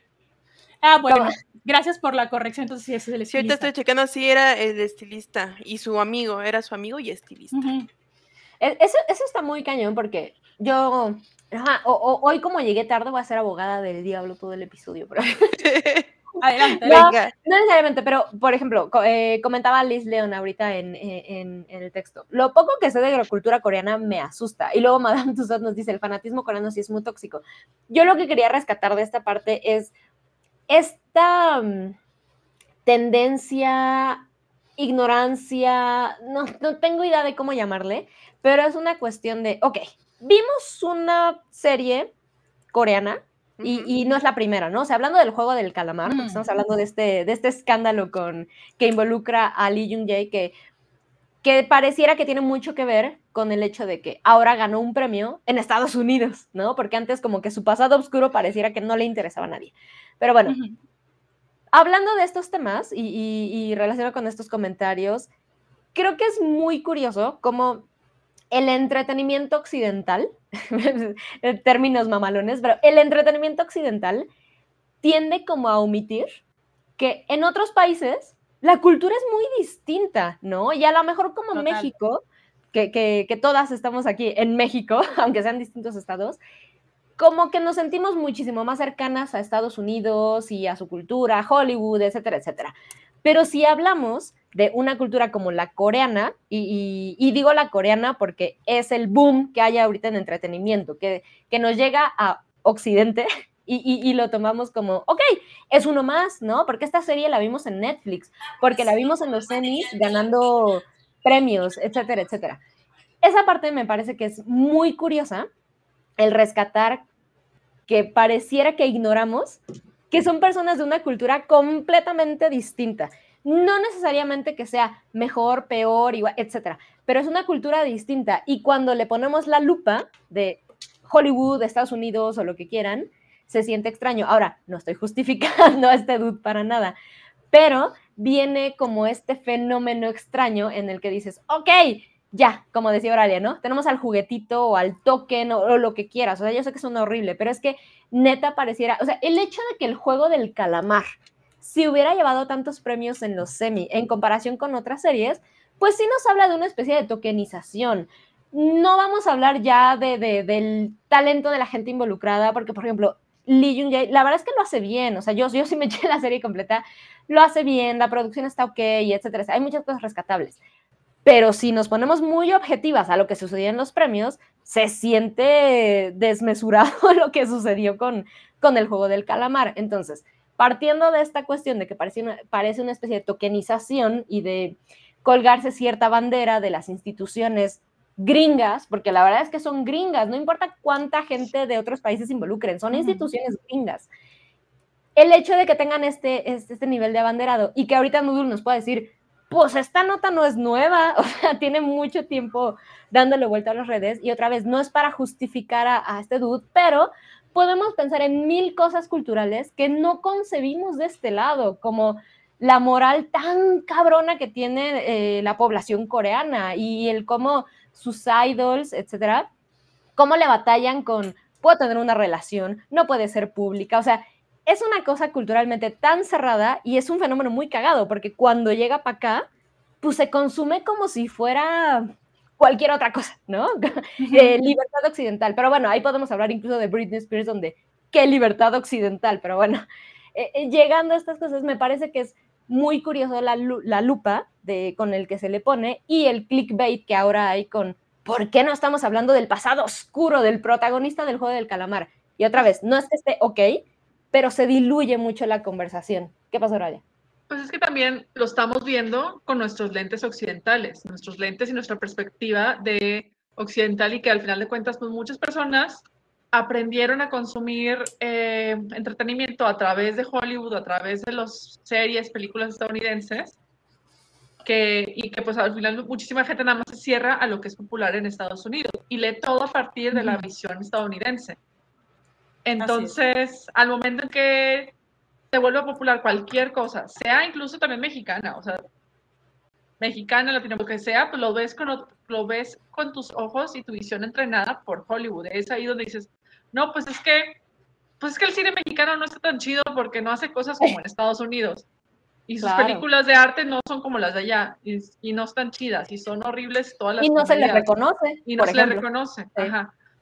Entonces, sí también siento que, que o sea, percibo que este eh, escándalo no escándalo, sí, sin justificar nada, claro, por supuesto, es que estás viendo esta historia queriéndolo ver y leer desde una perspectiva estadounidense que tiene otros valores muy diferentes y que le da prioridad a muchas otras cosas, en lugar de decir, oye, pues es que esto pasó en, en Corea del Sur y allá en ese, en ese punto, pues para ellos es aceptable esto, para ellos no es aceptable esto, y lo vas así como que midiendo y ver, oye, ¿por qué? Y cómo hizo que, por ejemplo, esa carrera en específico si avanzara y si llegara a poder llegar a esos niveles, en comparación con la carrera de alguien más que igual y la llegó de otra manera y fue cancelada, o fue, este, sea tanto laboralmente como en su vida personal. Entonces, sí depende mucho la perspectiva, sí depende mucho de las perspectivas y cómo estamos leyendo esto. Por otro lado, el comentario que, que le resaltaron de esta, en esta nota del Daily Beast, lo leí, pues dije, pues sí, es un comentario bastante homofóbico y muy, y muy horrible, pero no es algo que sea súper ajeno a la cultura mexicana, por ejemplo. Exacto. O sea, la cantidad de con lo local. Con lo local dices, pues está más o menos igual. O sea, es un comentario que, por ejemplo, Alejandro Fernández recibió toda su vida. Uf. Que fue hasta la imagen de super macho, porque no puedes, este, porque vas a batallar mucho si sales del closet. sí, o es el, güey, se te va a caer la carrera, ¿cómo crees? Sí, o sea, ¿cómo es posible? y, entonces, pues sí, enfrentamos, y al final de cuentas, pues son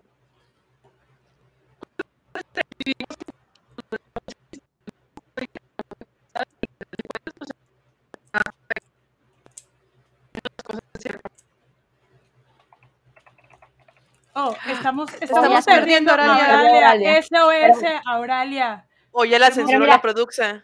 No, Ya no, sí, no, ya voy a rescatar Google, el disclaimer de, de Liz León que nos dice, eh, no, eh, porque rescaté un poquito lo, lo que hablaba para comparar con las culturas, pero nos dice, no lo digo em, como, eh, por cómo se refleja la cultura en el entretenimiento occidental, sino de algunas cosas que me empezaron a dar curiosidad consumiendo productos coreanos. Ejemplo, Korean Rage. Y, y- y de acuerdo, creo que eso está muy increíble, eh, Liz, o sea, retomando el, el comentario de Liz, que es, pareciera que se disuelve un poquitín como lo rescatable, la conversión, lo que sea, que es, estás viendo un producto que al final es entretenimiento, ¿no? Si estás viendo doramas, si estás viendo el juego de calamar, anime, no, no sé, lo que sea, ¿no?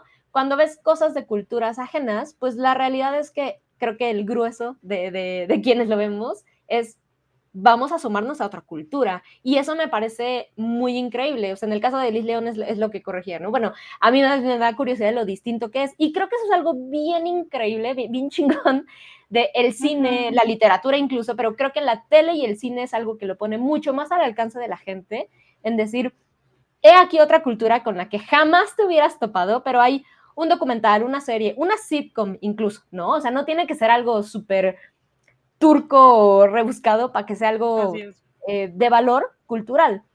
Y entonces estoy muy de acuerdo con lo que, con lo que dice Liz cuando dices, ok, reconozco que ahorita que he estado consumiendo más, porque es innegable el boom de la cultura coreana que hemos tenido, y otra vez a nivel occidente, el, no nada más en música, tele, etcétera, etcétera, moda, eh, es, es innegable, pero creo que ahí es donde se pierde un poco esta conversación, regresando a lo que reportan medios y escándalas y demás, que es una cosa es que te puedas asumir, eh, asomar, perdón, a ciertas culturas y decir, interesante, vamos a entender un poco más, o, como nos decía Oralia hace poquito, agarras tu lupa de Occidente y entonces te pones a juzgar lo que te está llegando y no te la vas a pasar, y no nada más no te la vas a pasar bien, vas a pasártela juzgando. Y otra vez, no es por justificar, porque la escándala detrás de, de lo que hace eh, Lee Yun Jae, la verdad es que creo que sí es relativamente grave. O sea, estás No, hablando claro, de agresiones sociedad, de manejar bajo la influencia del alcohol, que bien lo decía Noodle. Si nos vamos a la cultura coreana, el problema de alcoholismo para, para la cultura Es coreana es, es algo muy grave,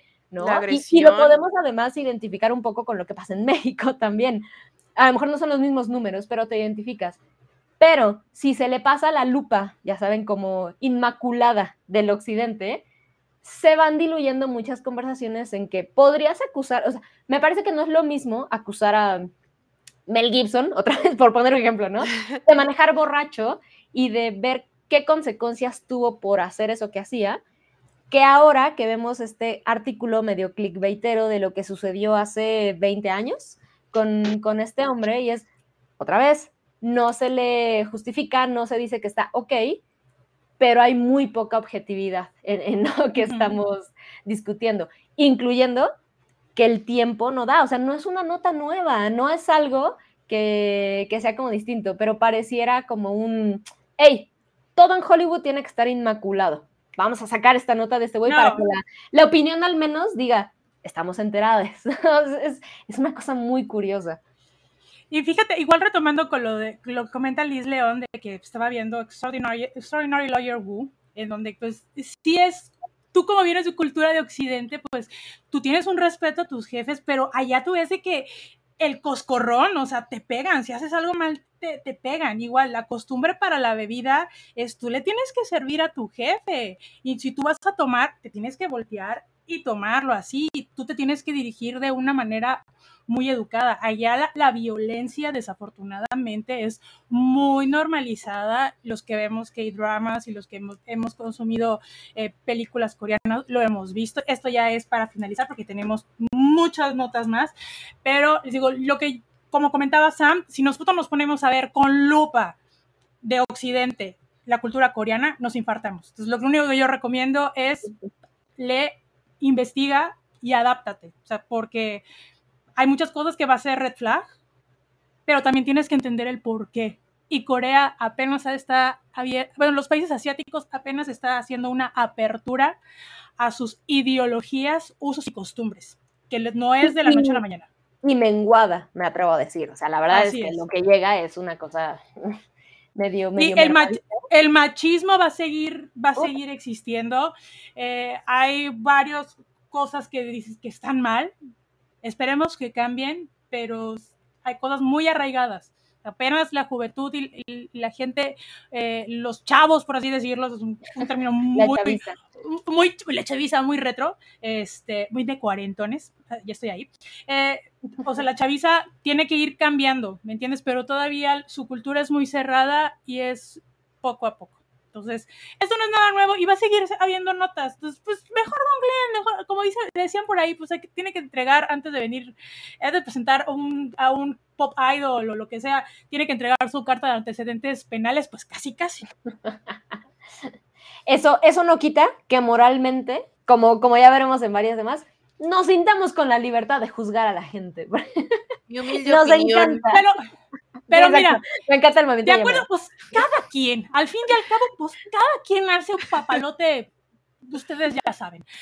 Está terrible eso, pero, pero traemos más, chisma de, de, la misma naturaleza. Traemos, traemos más chisma. Les recordamos que tenemos rifa. Sam, ¿nos puedes recordar, les puedes recordar a la audiencia en qué consiste nuestra rifa, por favor?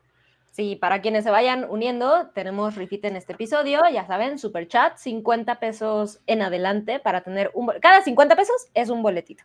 Y un boletito es una oportunidad para ganar 300 pesos eh, en un código de descuento en seychelas.com. Y entonces participan, si se les da su codiguito, pues ya saben, tienen 300 pesos gratis. Bueno, miren, vamos a hacer a nivel, yo, yo que estudié administración, decir, son 250 pesos, la verdad.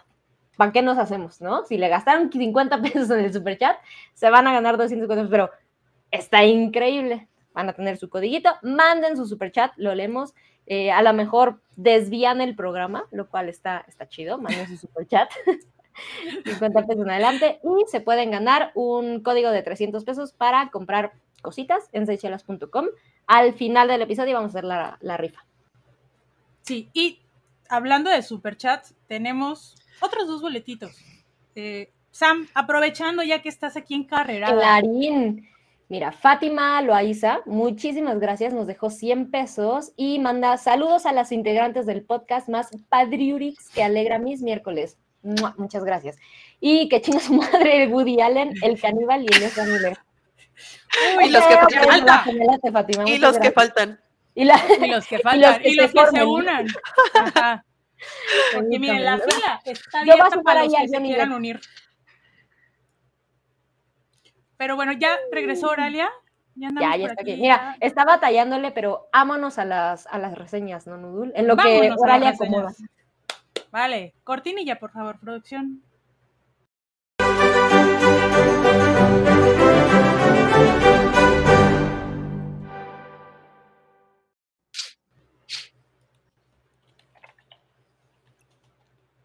Uy, este se viene.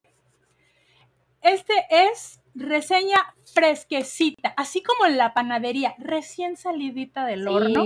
Huele rico. Sí. Huele literal. Eh, bueno, es que ustedes saben a qué huele eh, cuando queman los muertos.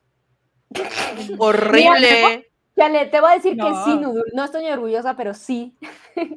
A ver, ¿a qué huelen? ¿Tienes algo que confesarnos? Yo, yo diré como a, huesito quemado, porque es lo que, lo que pasaba. Bueno, como cuando preparas costillitas y no te quedó chido. Bueno, es que referente a, lo que mi comentario es que también huelen a pan. Y Ay, no, no. Sí, y no, no, viene en un libro que leí eh, sobre el, el, holocausto, sobre los, los campos de concentración.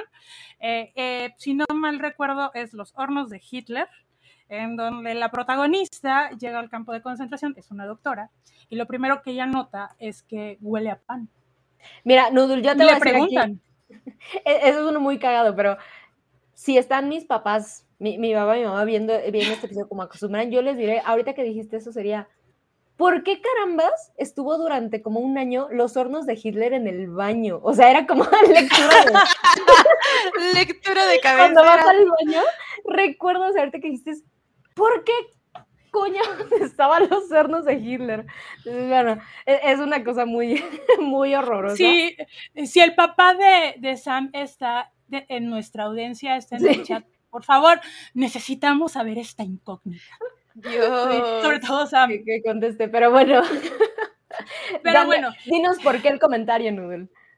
Ah, bueno, porque pues hoy, precisamente hoy, eh, Netflix eh, sacó la serie, bueno, la miniserie Dahmer, que es protago- protagonizada por, eh, ay, por Ivan Peters y creada pues nada más y nada menos que Ryan Murphy, que pues ya lo conocen pues por alguna una serie ahí muy sencillita que se llama American Horror History. Ah, no sé si ustedes la han, la han escuchado, la han visto. Es así como que muy menor. Tiene, tiene muy poquitas temporadas. Tiene como nueve, creo, diez. Que sí, le deben- me acuerdo. Claro. Está muerto ese producto, ¿no? Sí, sí. que revive cada estas- año. Sí, o sea, y, y también ha hecho otras, otras producciones, eh, sí, menores, de una, de una enfermera, enfermera medio loca, creo que se llamaba Ratcher. O sea, tiene una, ahí como que medidas raritas. Bueno, no, ya hablando en serio, eh, pues les digo, eh, esta semana, precisamente esta semana o hace una semana, eh, Netflix li- empezó a liberar poco a poco, eh, pues, fotografías de Evan Peters interpretando, a, bueno, caracterizado por, a- bueno, caracterizando a Jeffrey Dahmer, que pues para los que son fans de True Crime, pues sí nos sorprendió así de que pues, está muy rara la estrategia, ¿no? Cuando usualmente... Una sorpresita, ¿no? eh, Sí. Fue sorpresita, sí, exactamente, porque en Netflix sabemos de que pues con meses de, ante- de anticipación siempre, siempre anda promocionando sus productos y pues esta fue como que así, Órale. de que, órale, aquí ya, ya la tengo lista, está en el Como horno, pan. por eso les digo, Ahora en sí el horno. Con- literal, por eso fue lo del comentario del pan, con- como pan calientito, sí, está metiéndose y la liberaron hoy. Y amigos, debo decirles que me levanté 7 de la mañana con un compromiso editorial para traerles el comentario exacto aquí, el chisme, sin spoilers, aunque les digo, si son muy fanáticos del True Crime y saben la historia de Claro. Jeffrey Dahmer, Qué spoiler. no hay tanto, Sí, claro. no, ¿qué tanto, qué tanto spoiler eh, va a haber?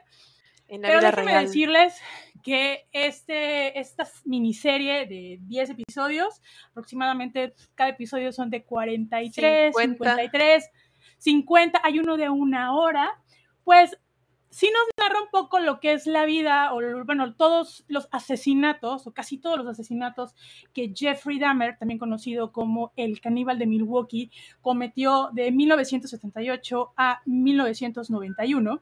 Ujú. Pero lo que más me atrajo de esta serie, o sea, no- yo no sabía nada, eh, creo que es lo más importante, el que no, que no supiéramos bien de qué trataba es lo que más engancha, es que a lo largo de esta serie realmente no se enfoca tanto en Dahmer, sino le trata de dar voz a las víctimas que muchas veces pues desafortunadamente en los, en los productos o en las producciones que se enfocan en estos asesinos seriales no se las dan y sobre todo también a las familias, ¿no? Es como este tipo de descanso que ellos puedan, puedan tener eh, con referente a todas estas atrocidades que realmente cometió eh, Jeffrey Dahmer, que él nunca escondió nada, que él fue muy sincero en admitir eh, todo, todos los crímenes que cometió. El primer episodio, debo admitir que te engancha totalmente. Sí, totalmente. Creo que un plus de, la, de esta serie es que va directo sin escalas. No te Sí. lo adorna, no hay música incidental, tenebrosa, hay, hay- hay cierta música popular, sobre todo hay, hay una como que es muy clave, que engloba su background, su historia de- del por qué actúa, actúa así. Y la verdad me pareció muy, muy rescatable. Creo que es de las mejores producciones, lo admito. Netflix tiene de todo, pero de lo último de True Crime es una de las mejores series que he visto de lo que lleva el año. Evan Peters está increíble, o sea, lo ves y comparas una foto con de Jeffrey Dahmer y totalmente se blendea, se, se mezcla. Si ustedes vieron también, eh, no sé si alguna de nuestra audiencia vio eh, Mi amigo Dahmer, que está basado en la novela gráfica del mismo nombre, que está, se basa en las experiencias de una persona de, que estudió con él en la secundaria. Si no la han visto, búsquenla. Creo que está en Amazon. Bueno, yo la vi en Amazon. No sé si todavía esté o ya la quitó, pero el actor que interpreta a Jeffrey Dahmer de joven, que es eh, Ross Leach, que ustedes pueden haber, lo recordarán porque actuó en Sabrina, eh, también se parece muchísimo, pero realmente la actuación de Peters como, como Dahmer está increíble. También se sostiene, hay, hay otros dos personajes eh, que, es, eh, que sostienen mucho la historia, que es Robert Jenkins. A él lo pueden recordar en su papel de el fantasma padre eh, patriarca de esta familia que tiene una funeraria en Six Feet Under. Esta serie está en HBO. Y la, el otro papel es de Nisi Nas. No sé si ustedes la, recuerden. Eh, yo recuerdo a Nisi Nas. Ella participaba en un programa de remodelación de casas, de hace años, y es una comediante. Y ella en esta, en este, en este miniserie aplicó un Monique. ¿Se acuerdan cuando Monique hizo esta serie, esta película que la hizo ganadora a un Oscar? Ay, se me fue ahorita el. Con Precious, de que sí. de ser una actriz cómica pasó a claro. una actriz dramática. dramática. La aplicó totalmente en esta. Como, como en Eugenio esta... Derbez, ¿no, Nudul? ¿Perdón? La cara. Yo, ¿what? Ahora sí me. Ya ando tan metida en, mi, en mis comentarios, pero ¿por qué eso? O sea, o nada más era así. Por los LOLs. Por los LOLs. Sí, pero mira, yo no he visto, yo no he visto esta serie, pero justo quería preguntarte, Nudul. A mí, no, no sé si esto es algo con lo que comparta mucha gente, pero es, es innegable como el, el, el atractivo que tienen estas historias de, lo dijiste muy bien del término, es true crime, ¿no? Estas uh -huh. historias de, basadas en historias reales de gente uh -huh. que sí vivió o vive todavía y, y que hicieron cosas terribles, o sea, la verdad es que podemos hablar de que son terribles, o sea, son, son asesinos seriales, ¿no? Entonces, nunca, nunca está chido. Y personalmente, llegó un momento, así como me pasó con, con las series de narcos, por ejemplo, que llega un punto en que dices, ¿sabes qué? Creo que no está tan cagado que lo veamos como entretenimiento, algo que creo que está diluyendo cierta conversación importante eh, y ahorita es como muy cagado, ¿no? Ya sé que podemos entrar en cuestiones de, bueno, pasó hace mucho tiempo o hablar de, ay, eh, cuánta responsabilidad hay con la, la, la gente cercana a, a, víctimas, etcétera, etcétera. O sea, hay muchísimas cosas que podemos hablar, pero yo así, completamente a nivel de entretenimiento, diría, ¿qué tanto valor tiene que sigamos viendo historias de asesinos seriales como Dahmer? O sea, que no es como, oigan, encontramos a este güey que jamás habíamos visto y a lo mejor vamos a hablar de su psicología, etcétera, etcétera. De verdad hay un valor eh, más allá del entretenimiento que pudieras decir, está cagado ver esto, porque sí siento que es un tema muy sencillamente recurrido para, eh, por, por, muchas televisoras, productoras y demás, pues porque sigue jalando y generando conversación, pero está chafa, ¿no? ¿O, o hay algo aquí que, que, destaques? Pues es que mira, Dahmer es, pues es que dentro del Hall of Fame de los asesinos seriales es como que el top de top junto a Ted Bundy y Casey, ¿no? Le podríamos decir así. Pero hay mucho de, de, de, la... Es que yo siento que lo más importante de esta serie es la voz que se le da a las víctimas, porque desafortunadamente en, todo, en todos los podcasts, en los documentales, en los reportajes, siempre se centran en el asesino, más no en la víctima. En la víctima nada más dicen, ah, perenganito de edad, edad tal. eh, es, un, es un body count. Sí. Ajá, es, sí. era un body count. Y aquí lo que están, lo que le están dando es de, oye, ¿sabes qué? Es que fulanito de tal era un niño de 14 años que Dahmer se lo levantó afuera de una tienda de conveniencia. Le compró una botella de vino, se lo llevó a su casa. El chavo le dice, oye, es que yo ya te conozco. Tú te agarraste a mi hermano y escapó de ti. O sea, lo reconoció. ¿Me entiendes? Y este caso del chavito de 14 años es una de las cosas. Ay, cabrón.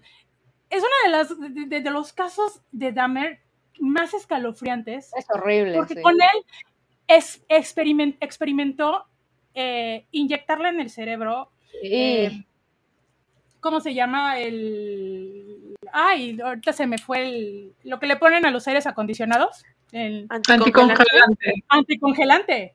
Y el chavito todavía reacciona, sale de la, de, sale de del su departamento, casa, claro. Se topa bueno, a la policía, la policía le dice, oye, pues, ¿qué pasó? Que no sé qué. Y en eso llega Dahmer y le dice, ah, es que es mi novio, tiene 19 años. Eh, es ¿Y? que tomó mucho.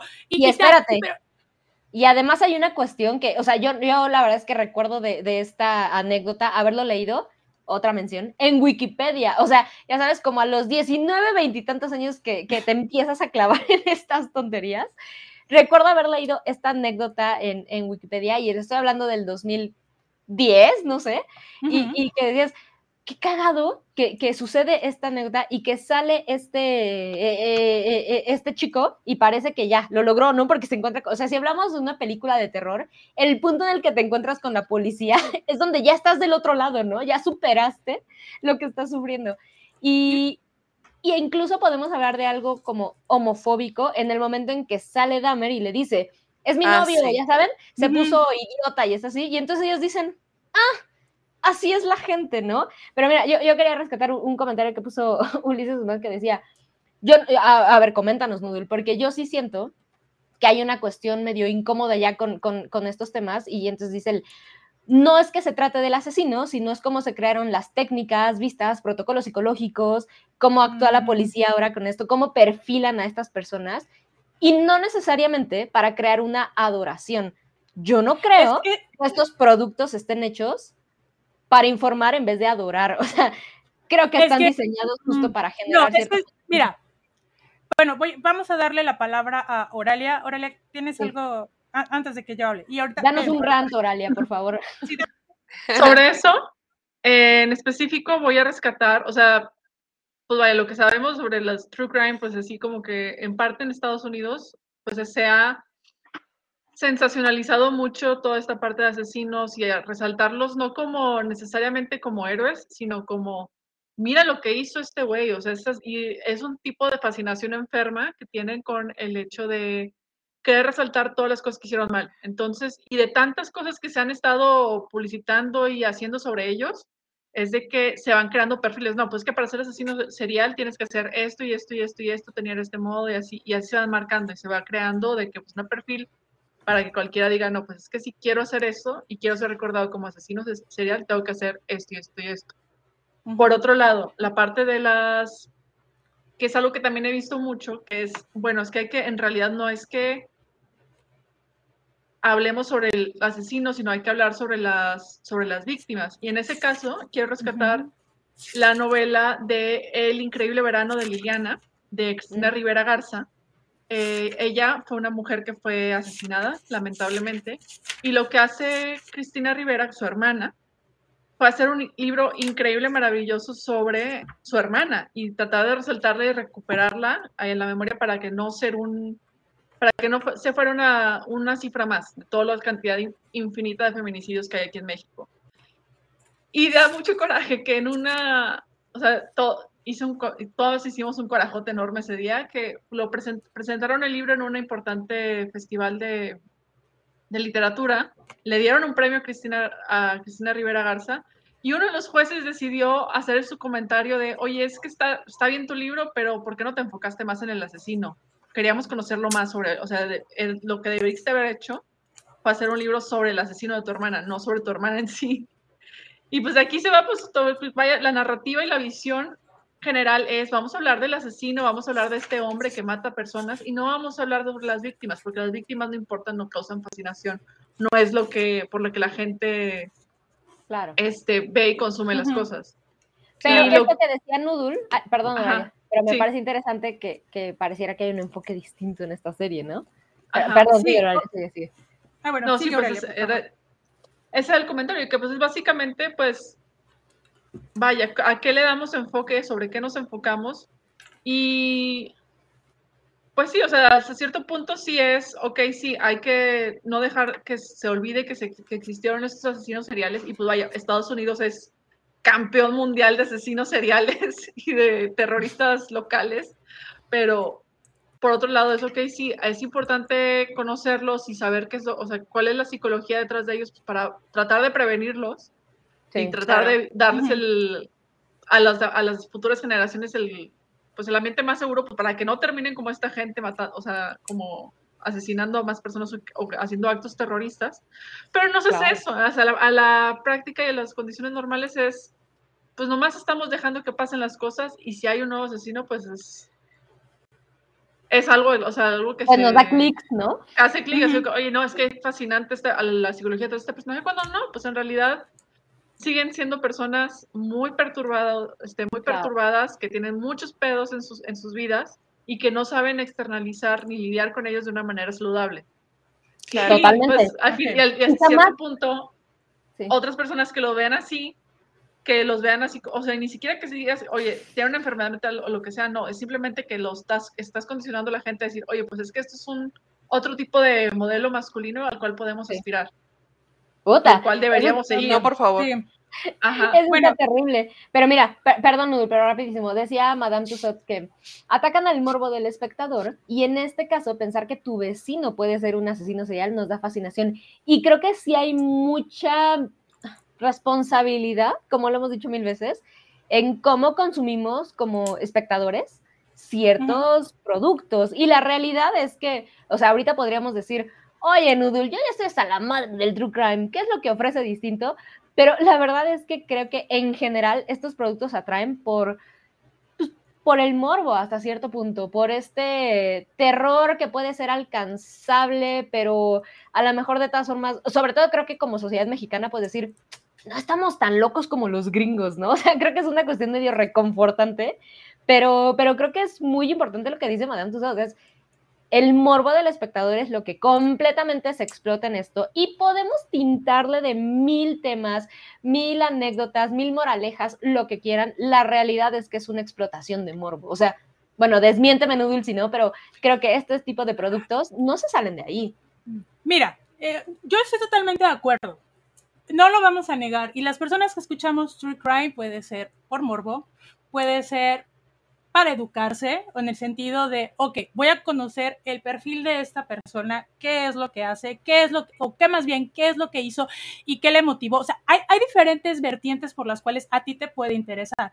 Sí es cierto, a lo mejor y un 90, 95% de la gente que le gusta el true crime, true crime se va a inclinar por el morbo. O sea, a mí me gusta, yo, yo, yo puedo defender la serie en el sentido de que en más de hablar de Dahmer, sí, Dahmer es como que el eje central, pero alrededor son, les digo, son estas víctimas que murieron, que, muchas veces los tachaban, es que eran prostitutos. La verdad, la mayoría no eran prostitutos, eran chavitos de que pues se iban a un antro gay y el güey los levantaba, les digo, los levantaba afuera eh, en una tienda de conveniencia, en la calle. O sea, también habla de esta perspectiva y la de, de Dahmer, de que él tenía como que este tipo de afectación, de que nunca tuvo, vaya redundancia, afecto por parte de su mamá, de sus papás, que eh, con él sí es muy extraño que rompiera esta triada, la famosa triada McDonald's, que ya muchos científicos la han, la han desmentido. Digo, él venía de una familia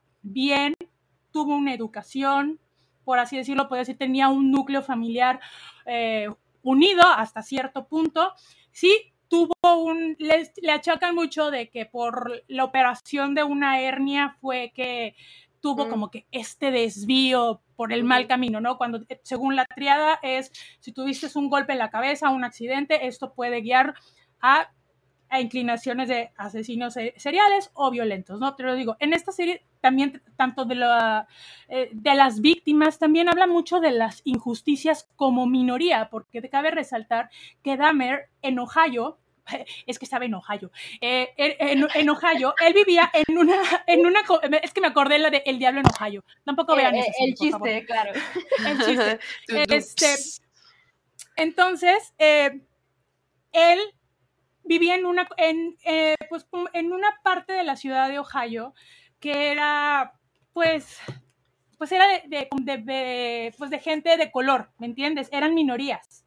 Y como dicen, pues es que, uh, ah, porque hay una vecina Karen, ¿no? Que también es, es ese eje, eje central, que es uno de los personajes muy fuertes, que es el de Nisi Nash que ella menciona, oye, es que yo te, les he estado hablando muchísimas veces para reportar el mal olor del vecino y ustedes no venían. O sea, el error de la policía, o sea, todas esas fallas eh, policíacas, ¿no? Por ejemplo, en el caso de, de la ignorancia de- de la policía, de ignorar el de, eh, de un menor de 14 años, porque lo que dijo Damer era ley, porque como decían por ahí, es que era un hombre blanco privilegiado que ejerció su poder diciendo, no, pues es que este vato es mi novio y la policía, como no quería tener pedos, porque pues en los noventas todavía no era tan normalizado la homosexualidad, dijo, no me voy a meter en pedos, ¿sí?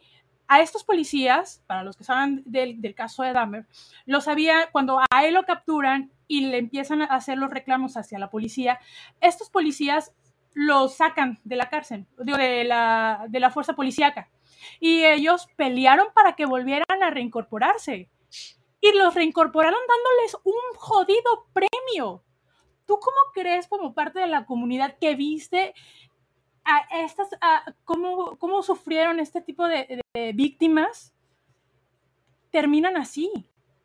Digo, se habla de mucha, mucha injusticia. Sí, sí se menciona O sea, Dahmer, es algo, pero perdón, Nudul, sí es algo que referencia el- el- la serie, o sea, sí hacen como énfasis en sí, ese tipo es, es, Ok. hace, much, hace énfasis en eso. Cuando Eso me parece en cualquier otra serie de True Crime puede dejar, no, pues es que Dahmer mató a este así y así, le No, es la cara, inyectó tal.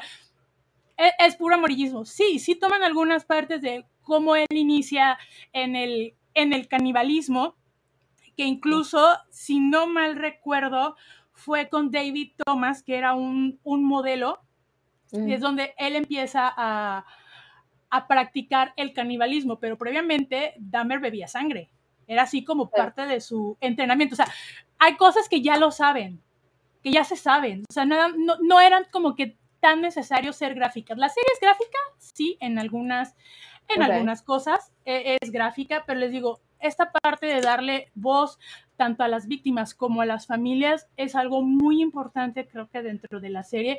Sí, abarca todo desde que lo detuvieron y cómo va a- hacia, hacia su final, ¿no? Que pues se lo desvivieron allí en, en la cárcel, eso no es spoiler, todo el mundo lo sabe, de que un, un, un miembro, bueno, una persona dentro de la, de la cárcel lo desvivió, fue así como que Lo Dios lo designó para desvivirlo, que es así Sí. como un final muy poético, que al final dices, bueno, tuvo, tuvo su venganza, ¿no? Y fue una, fue una manera muy irónica, porque él previamente eh, se había convertido al cristianismo.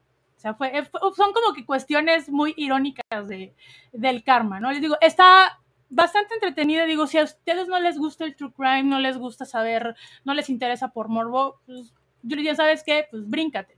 Pero Claro, si no realmente nada. quieres conocer desde la otra perspectiva, desde la otra cara, sí, es importante saber cómo era la psicología de Dahmer, pero también es esta cara que le dan a las, a las personas. Digo, Dahmer tenía, había conocido a alguien que desarrolló un amor, un, un cariño hacia él, Está muy ¿me cabrón. entiendes? Y en un arranque, y en un arranque de, de furia, por así decirlo, como decían, el, el Korean Rage, o sea, con un arranque de furia, un buen día lo desvivió.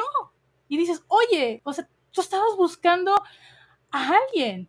Digo, Claro. la manera en la que Dahmer quería a alguien de que nada más fuera como un, este, un maniquí que no se moviera y que nada más estuviera ahí. Digo, consiguió un maniquí, que creo que todo el mundo lo sabe y el que no, pues ya se los conté, ¿no? Pero también si le, si le rascan en Wikipedia, también le pueden encontrar. Pero este, les digo, hay, la serie es- está buena, es de lo, digo, reitero, es de lo mejor. Tiene, es lo mejor de que he visto en este año. Sí tiene, pues, participación de algunos directores eh, que ya han participado con Ryan Murphy. Incluso aparece en, dirige tres episodios Jennifer Lynch, que es la hija de David Lynch. Y comentaba yo que también aparece, bueno, en, en el episodio 8, que que en lo particular es uno de mis favoritos, entre el, dije que era el 6, 7 y 8 son, creo que son los episodios más densos, por así decirlo. Eh, el episodio 8 es dirigido por Greg Araki, que es, eh, es un director queer. Él, como él dirigió Mysterious Skin, y la verdad la perspectiva que le da a, a ese episodio está muy, muy desgarrador. ¿Me entienden? O sea, yo, yo les diría, véanlo con la perspectiva no de conocer a Dahmer, sino conozcan las, historias de estas personas, de sus víctimas, de que por cosas del destino conocieron a este tipo y ya no vivieron para contarla. Ese, Y del ese- contexto social, ¿no? Yo creo que también es súper importante el contexto Ah, social en el que se desarrolla, porque yo creo que eso contribuyó mucho a que este hombre se saliera con la suya por tanto tiempo, ¿no? Porque es Sí. una de las preguntas, ¿no? ¿Cómo esta persona se salió con la suya por tanto tiempo, con tantas víctimas, habiendo tantas quejas, precisamente por el contexto social que sí nos, nos dejan muy en claro el lugar donde vivía, la época donde vivía, la comunidad con la que se, con la que se, este, relacionaba. Entonces eso también es como súper importante y, y sí es un tema que, que trata la, la serie, ¿no? Bueno, pues al menos Sí. pareciera que hay un poquito más de responsabilidad social en, e- en este tipo de, de cuestiones, que, vamos a ser bien sinceras, van a seguir vendiendo muchísimo tiempo. O sea, este, Claro. este morbo es... ah, eh, Se entiende, o sea, por supuesto que sí. Sí, Claro y que también pues eh, recordemos que pues Ryan, eh, Ryan Murphy es como un abogado de la comunidad LGBTI y pues Mm, al ser sí. también víctimas de la misma comunidad se tenía que darle em, este espacio. También hay mención de otros, eh, de otros asesinos seriales, así como que los name dropean, los mencionan. Le digo que uno de los que a mí me gustaría ver una película, pero o una miniserie bastante ya en serio es de Ed Gein que creo que no, no hay algo tan estricto eh, para contar su historia. Sabemos que de Ed Gein se basaron muchos personajes como el de Psicosis, como el del Silencio de los Corderos, pero una historia que realmente se conozca su perspectiva, aunque muchos dicen que era un asesino serial trans. Eso es lo que cuenta la leyenda. Eso no sab- nunca sabemos, es, es como que el chisme. Y lo que comentaban por ahí de que, bueno, eh, de que pues lo de la, cómo se crearon las técnicas, las vistas, los protocolos, pues en eso está Mindhunter. Y también, pues aquí tengo el libro y pueden leer mira, todo lo que es todo lo que John Douglas, que es pues el creador, por así decirlo, o uno de los creadores eh, de los per- para perfilar a los asesinos seriales en el FBI. Sí, que de, este de- creo como que es- de la Ah, hay muchos de la libros. psicología para poder tratar de analizar a ciertos Así es, si ustedes, si ustedes quieren leer algo más eh, pues clavado en la textura, o sea, no- la serie sí está muy interesante porque toma partes de las experiencias de Douglas eh, a partir de, pues, de los años 50 con Ed Kemper, pero si quieren leer más de las experiencias desde cómo inicia hasta ya lo último de, sus, de su carrera y de todos los asesinos seriales que él tuvo la oportunidad de entrevistar, de perfilar y de colaborar, porque recuerden que Ted Bundy también colaboró con, la, con el FBI para perfilar algunos asesinos seriales. Este, señores, es un libro que yo hartamente recomiendo. Ya sabemos que no va a haber una tercera temporada Netflix. No, ya cosas, canceladísima. pero canceladísima, pero si eso, ustedes, si ustedes quieren saber un poco más sobre el- cómo trabajan los perfiladores eh, asesinos seriales, les recomiendo mucho Mindhunter y bueno, hay muchas otras cosas. Y si ustedes quieren escuchar más cosas sobre eh, Dahmer, pues hay un montón de podcast, mi favorito, las leyendas legendarias, ya sé. Bueno, sí me gusta leyendas legendarias, pero creo que me gusta más el cómo le dieron tratamiento a la historia de Dahmer, eh, The Last Podcast of the Left. O sea, si a ustedes les gusta escuchar algo en inglés, podcast en inglés, les recomiendo mucho eh, The Last Podcast of the Left. Si no recuerdo, si mal no recuerdo, creo que son los episodios 153, 54 y 56. No sé, si no, ahí se los pongo. Me para encanta Noodle con el dato. les. Yo el Minuto título de podcast 52. también. sí, sí, sí, sí, sí. Pero bueno, ya, vámonos a la siguiente reseña porque ya me extendí mucho y llevamos a las dos horas, amigas. Me encanta, me encanta esto. Ah, pero Tenemos tenemos un super chat. Yo lo voy a leer, Dundu. Ay, ¿Quién- perdón, ya, quién- ya me atravesé. Perdóname, Oralia, te voy a quitar. Santiago Herrera nos dejó 49 pesos. Muchísimas gracias. Ah, y dice, hablen de algo que les hizo feliz esta semana. Miren, algo que nos hizo felices esta semana, yo voy a rapidísimo. Está en em, Star Plus, eh, Scrubs. Yo no sabía que esta serie ya estaba. No sé si tiene poquito que la pusieron, no sé. Yo la descubrí esta semana, Scrubs. Es una serie que yo vi en tele, o sea, sí, en tele de cable muchísimo tiempo, en Warner, o sea, no en qué canal lo no, pasaban. en Sony, estaba en En Sony. Sony. Gracias, Sony. Sí. Y es una serie médica, la verdad es que muy cagada porque es de comedia, pero eh, tiene una especie de drama y, y un mensaje muy increíble. Y bueno, le estoy hablando de que yo la vi en su momento, que debe tener 20 años o 18 sin problema, no estoy segura si es 2001, 3, 4, no sé. Pero bueno, yo les quiero recomendar, entran de Scrubs, es, es una serie, les digo, médica, pero con comedia pero tiene una escritura maravillosa y es algo muy cagado el decirles que es una comedia genuinamente graciosa, pero probablemente lloren en un episodio sí y un episodio no, porque el nivel de drama que manejan es una cosa maravillosa. Me hizo muy feliz saber que, que Scrubs ya está en Star Plus. Muy bien, muy bien. Bravísimo. Oralia, ¿a ti qué te hizo feliz esta semana? Así súper rapidísimo. Aunque creo que ya sé qué te hizo feliz. Me hizo muy feliz que ya se estrenó la segunda temporada de los Spookies.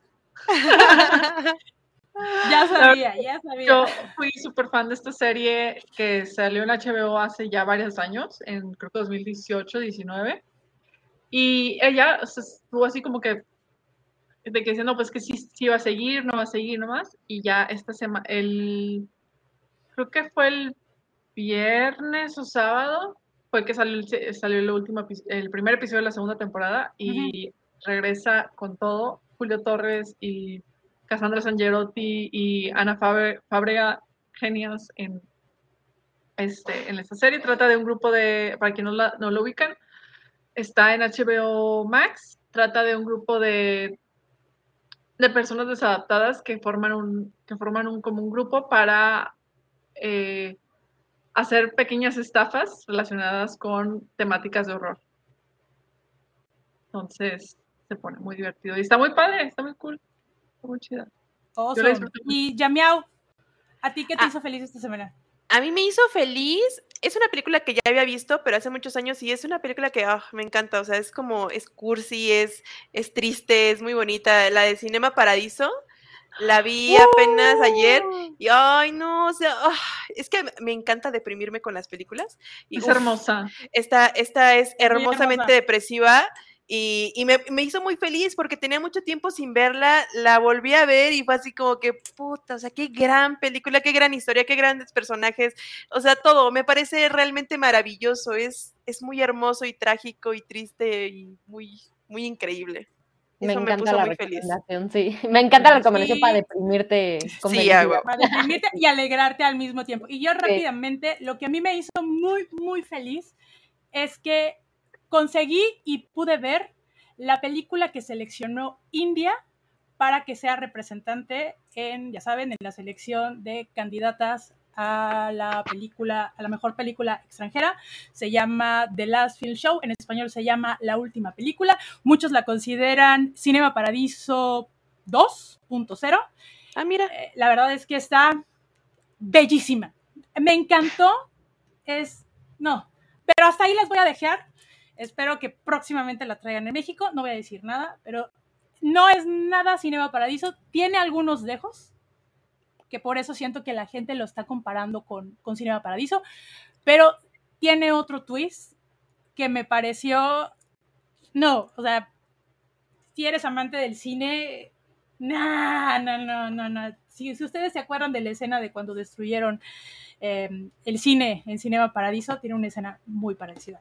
Pero es más desgarradora, siento que yo es, es más desgarradora en el otro sentido de la pasión que la gente tiene hacia el cine. Eh, pero eh, es, es un poema, la verdad. E, esa parte, esa escena es, es, es, un poema trágico, pero a la vez tiene un final muy, muy feliz. Y bueno, vamos a continuar, amigos, porque ya el tiempo apremia.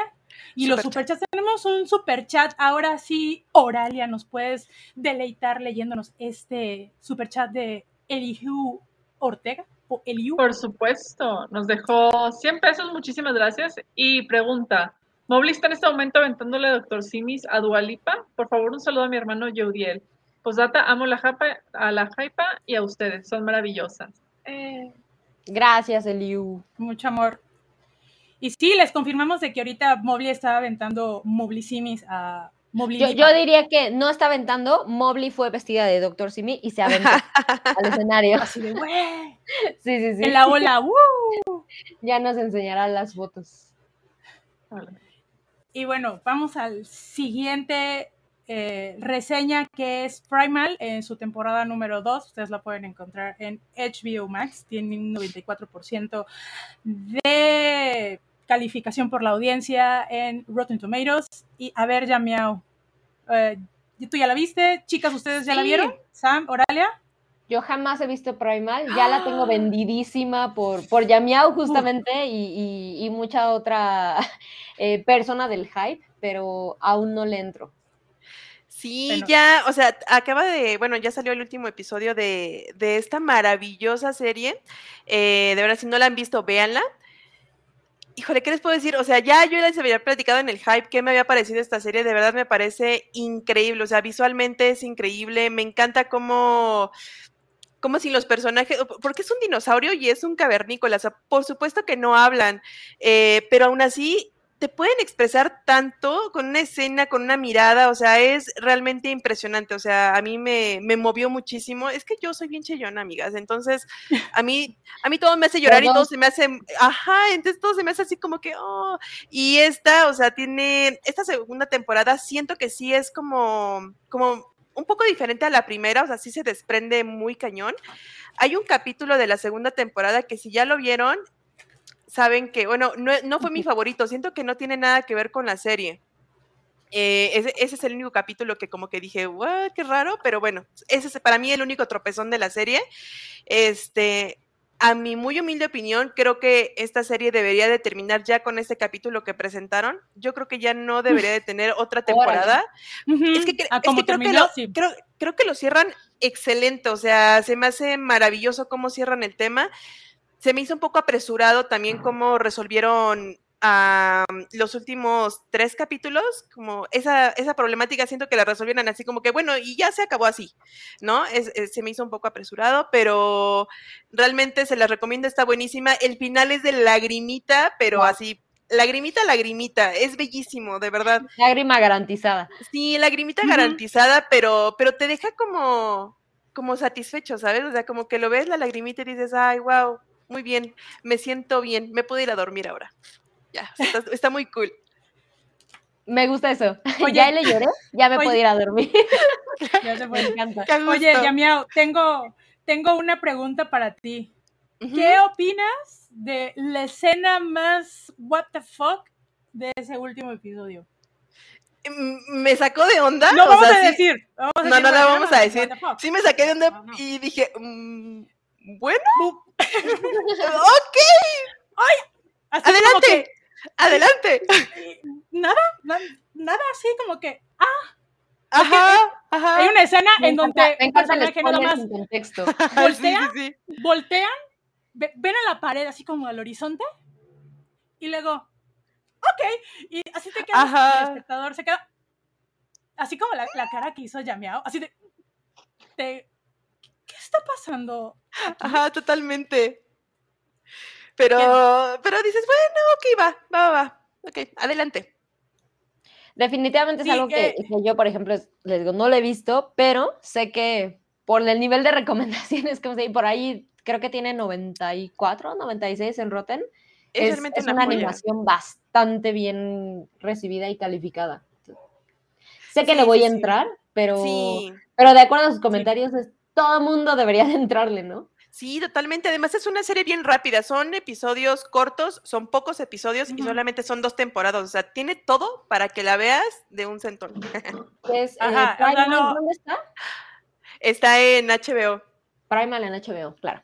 Gracias. en HBO. Y bueno, eh, nada más para cerrar, eh, Tartakovsky había mencionado, eh, porque le preguntaron, ¿no? De ese final, y dijo que, bueno, pues que tanto Fan como Spears ya, bueno, eh, los dos personajes, como que en esta parte ya cerraban su ciclo, y que pues va a haber una tercera temporada, no se sabe, y sobre todo con HBO Max, cómo están con las series originales. Pero como dice este Yamiao, creo que terminó bastante, bastante Cierra bien. bien. Sí dio como que, cierra bien. Un poquito así como que, what, pero eh, a esa escena que le estamos platicando, pero cierra, cierra bastante bien. eh, y pues viene nueva historia, si van a hacer una, una- hay la, abierta, la abierta la puerta de que haya una tercera temporada con nuevas historias, nuevos personajes, así que véanla, la- se la recomendamos mucho, o sea, si son, son fan de la animación, o sea, no es que sean tampoco tan fan de la animación, pero la historia vale, lo vale realmente, la historia y la animación Sí. lo vale todo. Totalmente. Está, está muy, está muy increíble, sí. Les prometo que, que yo ya la voy a, a empezar a ver. Hay Sí, mucha recomendación. Sí, y bueno, Madame Tussauds nos dice que eh, Tartakovsky es el creador del laboratorio de Dexter, sí, es entre sus Sí. creaciones, también Bueno, está Samurai Samurai, Jack. Samurai Jack, Samurai Jack. está Star Wars Clone Wars, la que era, no era canon y ahora ya entró al canon. sí, sí, sí. Ya la metieron. La pasaron Ya- a Canon la metieron por fan. Ajá. Ajá, y que ya la pueden ver también, creo que está en Disney Plus. Está en Disney, sí. Ok, está en Disney, así que Sí, no, la verdad es que ese, ese Gendy Tartakovsky pues, le, le dedica mucho amor a sus animaciones. y Se siempre, nota. siempre hay algo que vale la pena ver. Se de- nota. de. Definitivamente. sí, hasta en Hotel Transilvania, que también es el director de las sí, de hecho. películas. De la primera, solamente de la primera. No, con, con mi, con mi No, de las tres primeras. De las tres Son de, la- primeras. es de las tres primeras, ajá, es de Hotel Transilvania, eh, Transilvania 2 y Summer Vacation. Y por ahí también se oye el rumor de que va a ser una película de Popeye, así que vamos a estar a la espera de lo que Tartakovsky esté haciendo, porque todo lo que hace vale muchísimo la pena. Sí, al menos hay como mucho cariño hacia el mundo de la animación y eso siempre es rescatable de, del buen Tartakovsky. Sí. Sí, siempre va a haber público para eso. ¿Tenemos Total. más superchats? Creo que tenemos un superchat por ahí. Sí, ah, Es mira, que- yo, yo voy a, yo voy a leer ese noodle porque la Adelante, en, en el superchat pasado porque eh, Eliu nos mandó un saludo para Yeudiel, no lo hicimos, y entonces Yudiel Ortega nos mandó 50 pesos. Así como que... Oigan, se les olvidó, pero no se preocupen, yo le voy a mandar saludos a mi hermano Eliu. Eliu, discúlpanos, te mandó Eliu saludos a ti, Yeudiel, y ahora Yeudiel te manda saludos a ti, Eliu, porque se nos fue. Y pregunta, ¿alguna vio de Marvelous, de Marvelous Mrs. Messiel? ¿Qué Yo. opinan? Si no, la super recomiendo. Yo la tengo en, eh, igual la en no la he visto, me sí apena, la vi. pero por supuesto que le voy a entrar. Igual. Yo sí la vi. Yeah. Está muy buena. Siento que la última temporada mm, a mí ya no me gustó. O sea, la última temporada siento que de verdad como que les dio hueva escribir bien o no sé. Las primeras No, temporadas como son que la historia está muy maravillosas. floja. Chale. La, la- Por siento eso que les la, dio la ya hueva. de la, del ya, ya así como que, ay, este- estamos en pandemia, queremos descansar, vamos a darle este tratamiento.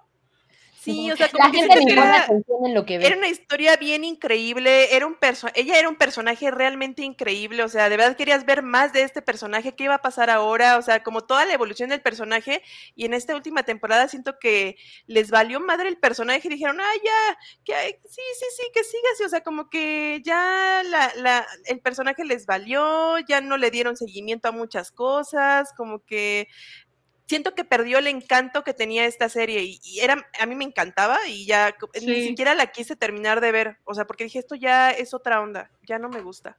Sí, yo también me pasó lo mismo. Primeras dos Órale. temporadas son una joya, la tercera así como que empieza a flaquear así como Sí, bastantito y dices, y dices, bueno, está bien, o sea, pero se puede dejar pasar. Pero ya con esta cuarta ya, dices, Uf, no, fatal. no, qué triste. fatal. Pero bueno, de todas formas, recomendadísimo entrarle, ¿no? Si no, si no la han Sí. visto, Vean las Sí, primeras sí. dos temporadas, muy a gusto. cool. Muchas gracias. Creo que la segunda temporada queda, cierra bastante bien como para poder Sí. decir, hasta aquí es- terminó mi serie. Mira, Noodle, Oigan, antes de que pasemos, voy a decir rapidísimo que Eliu dice, para su información, mi hermano está a cuatro metros de mí, entonces están mandando... Ajá, saludos así, saludos. Mira, mucho amor a Eliu y. Amamos. Eso luego mandar memes. Sí, a me encanta, me encanta. está a sí, la sí, vuelta. sí. te mando un meme y estás en la recámara de al lado. Sí. Bueno, en el mismo cuarto. Ah, O, o estás Sí. al lado y le mandas un mensaje, que eso es lo peor. Total. sí. Porque no puedes decir, no puedes platicar a gusto con el, porque hay pájaros en el alambre. Obvio, está encriptado en WhatsApp. Oigan, ¿qué creen? Que ya nos Bien. vamos a pasar a la rifa rápidamente, me estaba diciendo producción. Sí, Sí. Ah, es que, es que hay harta chisma y siempre nos tardamos. nos hay harta chisma, sí. Pero Siempre bueno, vamos a repetir. Bueno, vamos a repetir los números que se recopilaron en, esta, en este episodio. Eh, Cintia tiene el boleto número 1 y 2. Fátima tiene el boleto 3 y 4. Santiago tiene el boleto número 5. Eliu, el boleto número 6 y 7. Y su hermano Judel tiene el boleto número 8. Así que les deseamos muchísima suerte y que gire esa rueda, por favor, Produxa. Tin, tin, tin, tin, tin, tin, tin. ¡Cuatro! ¡Oh! Ay, el cuatro, número Fátima. cuatro. Y es para Fátima. Un aplauso. Muchas felicidades a Fátima, ¡Felicidades, Fátima!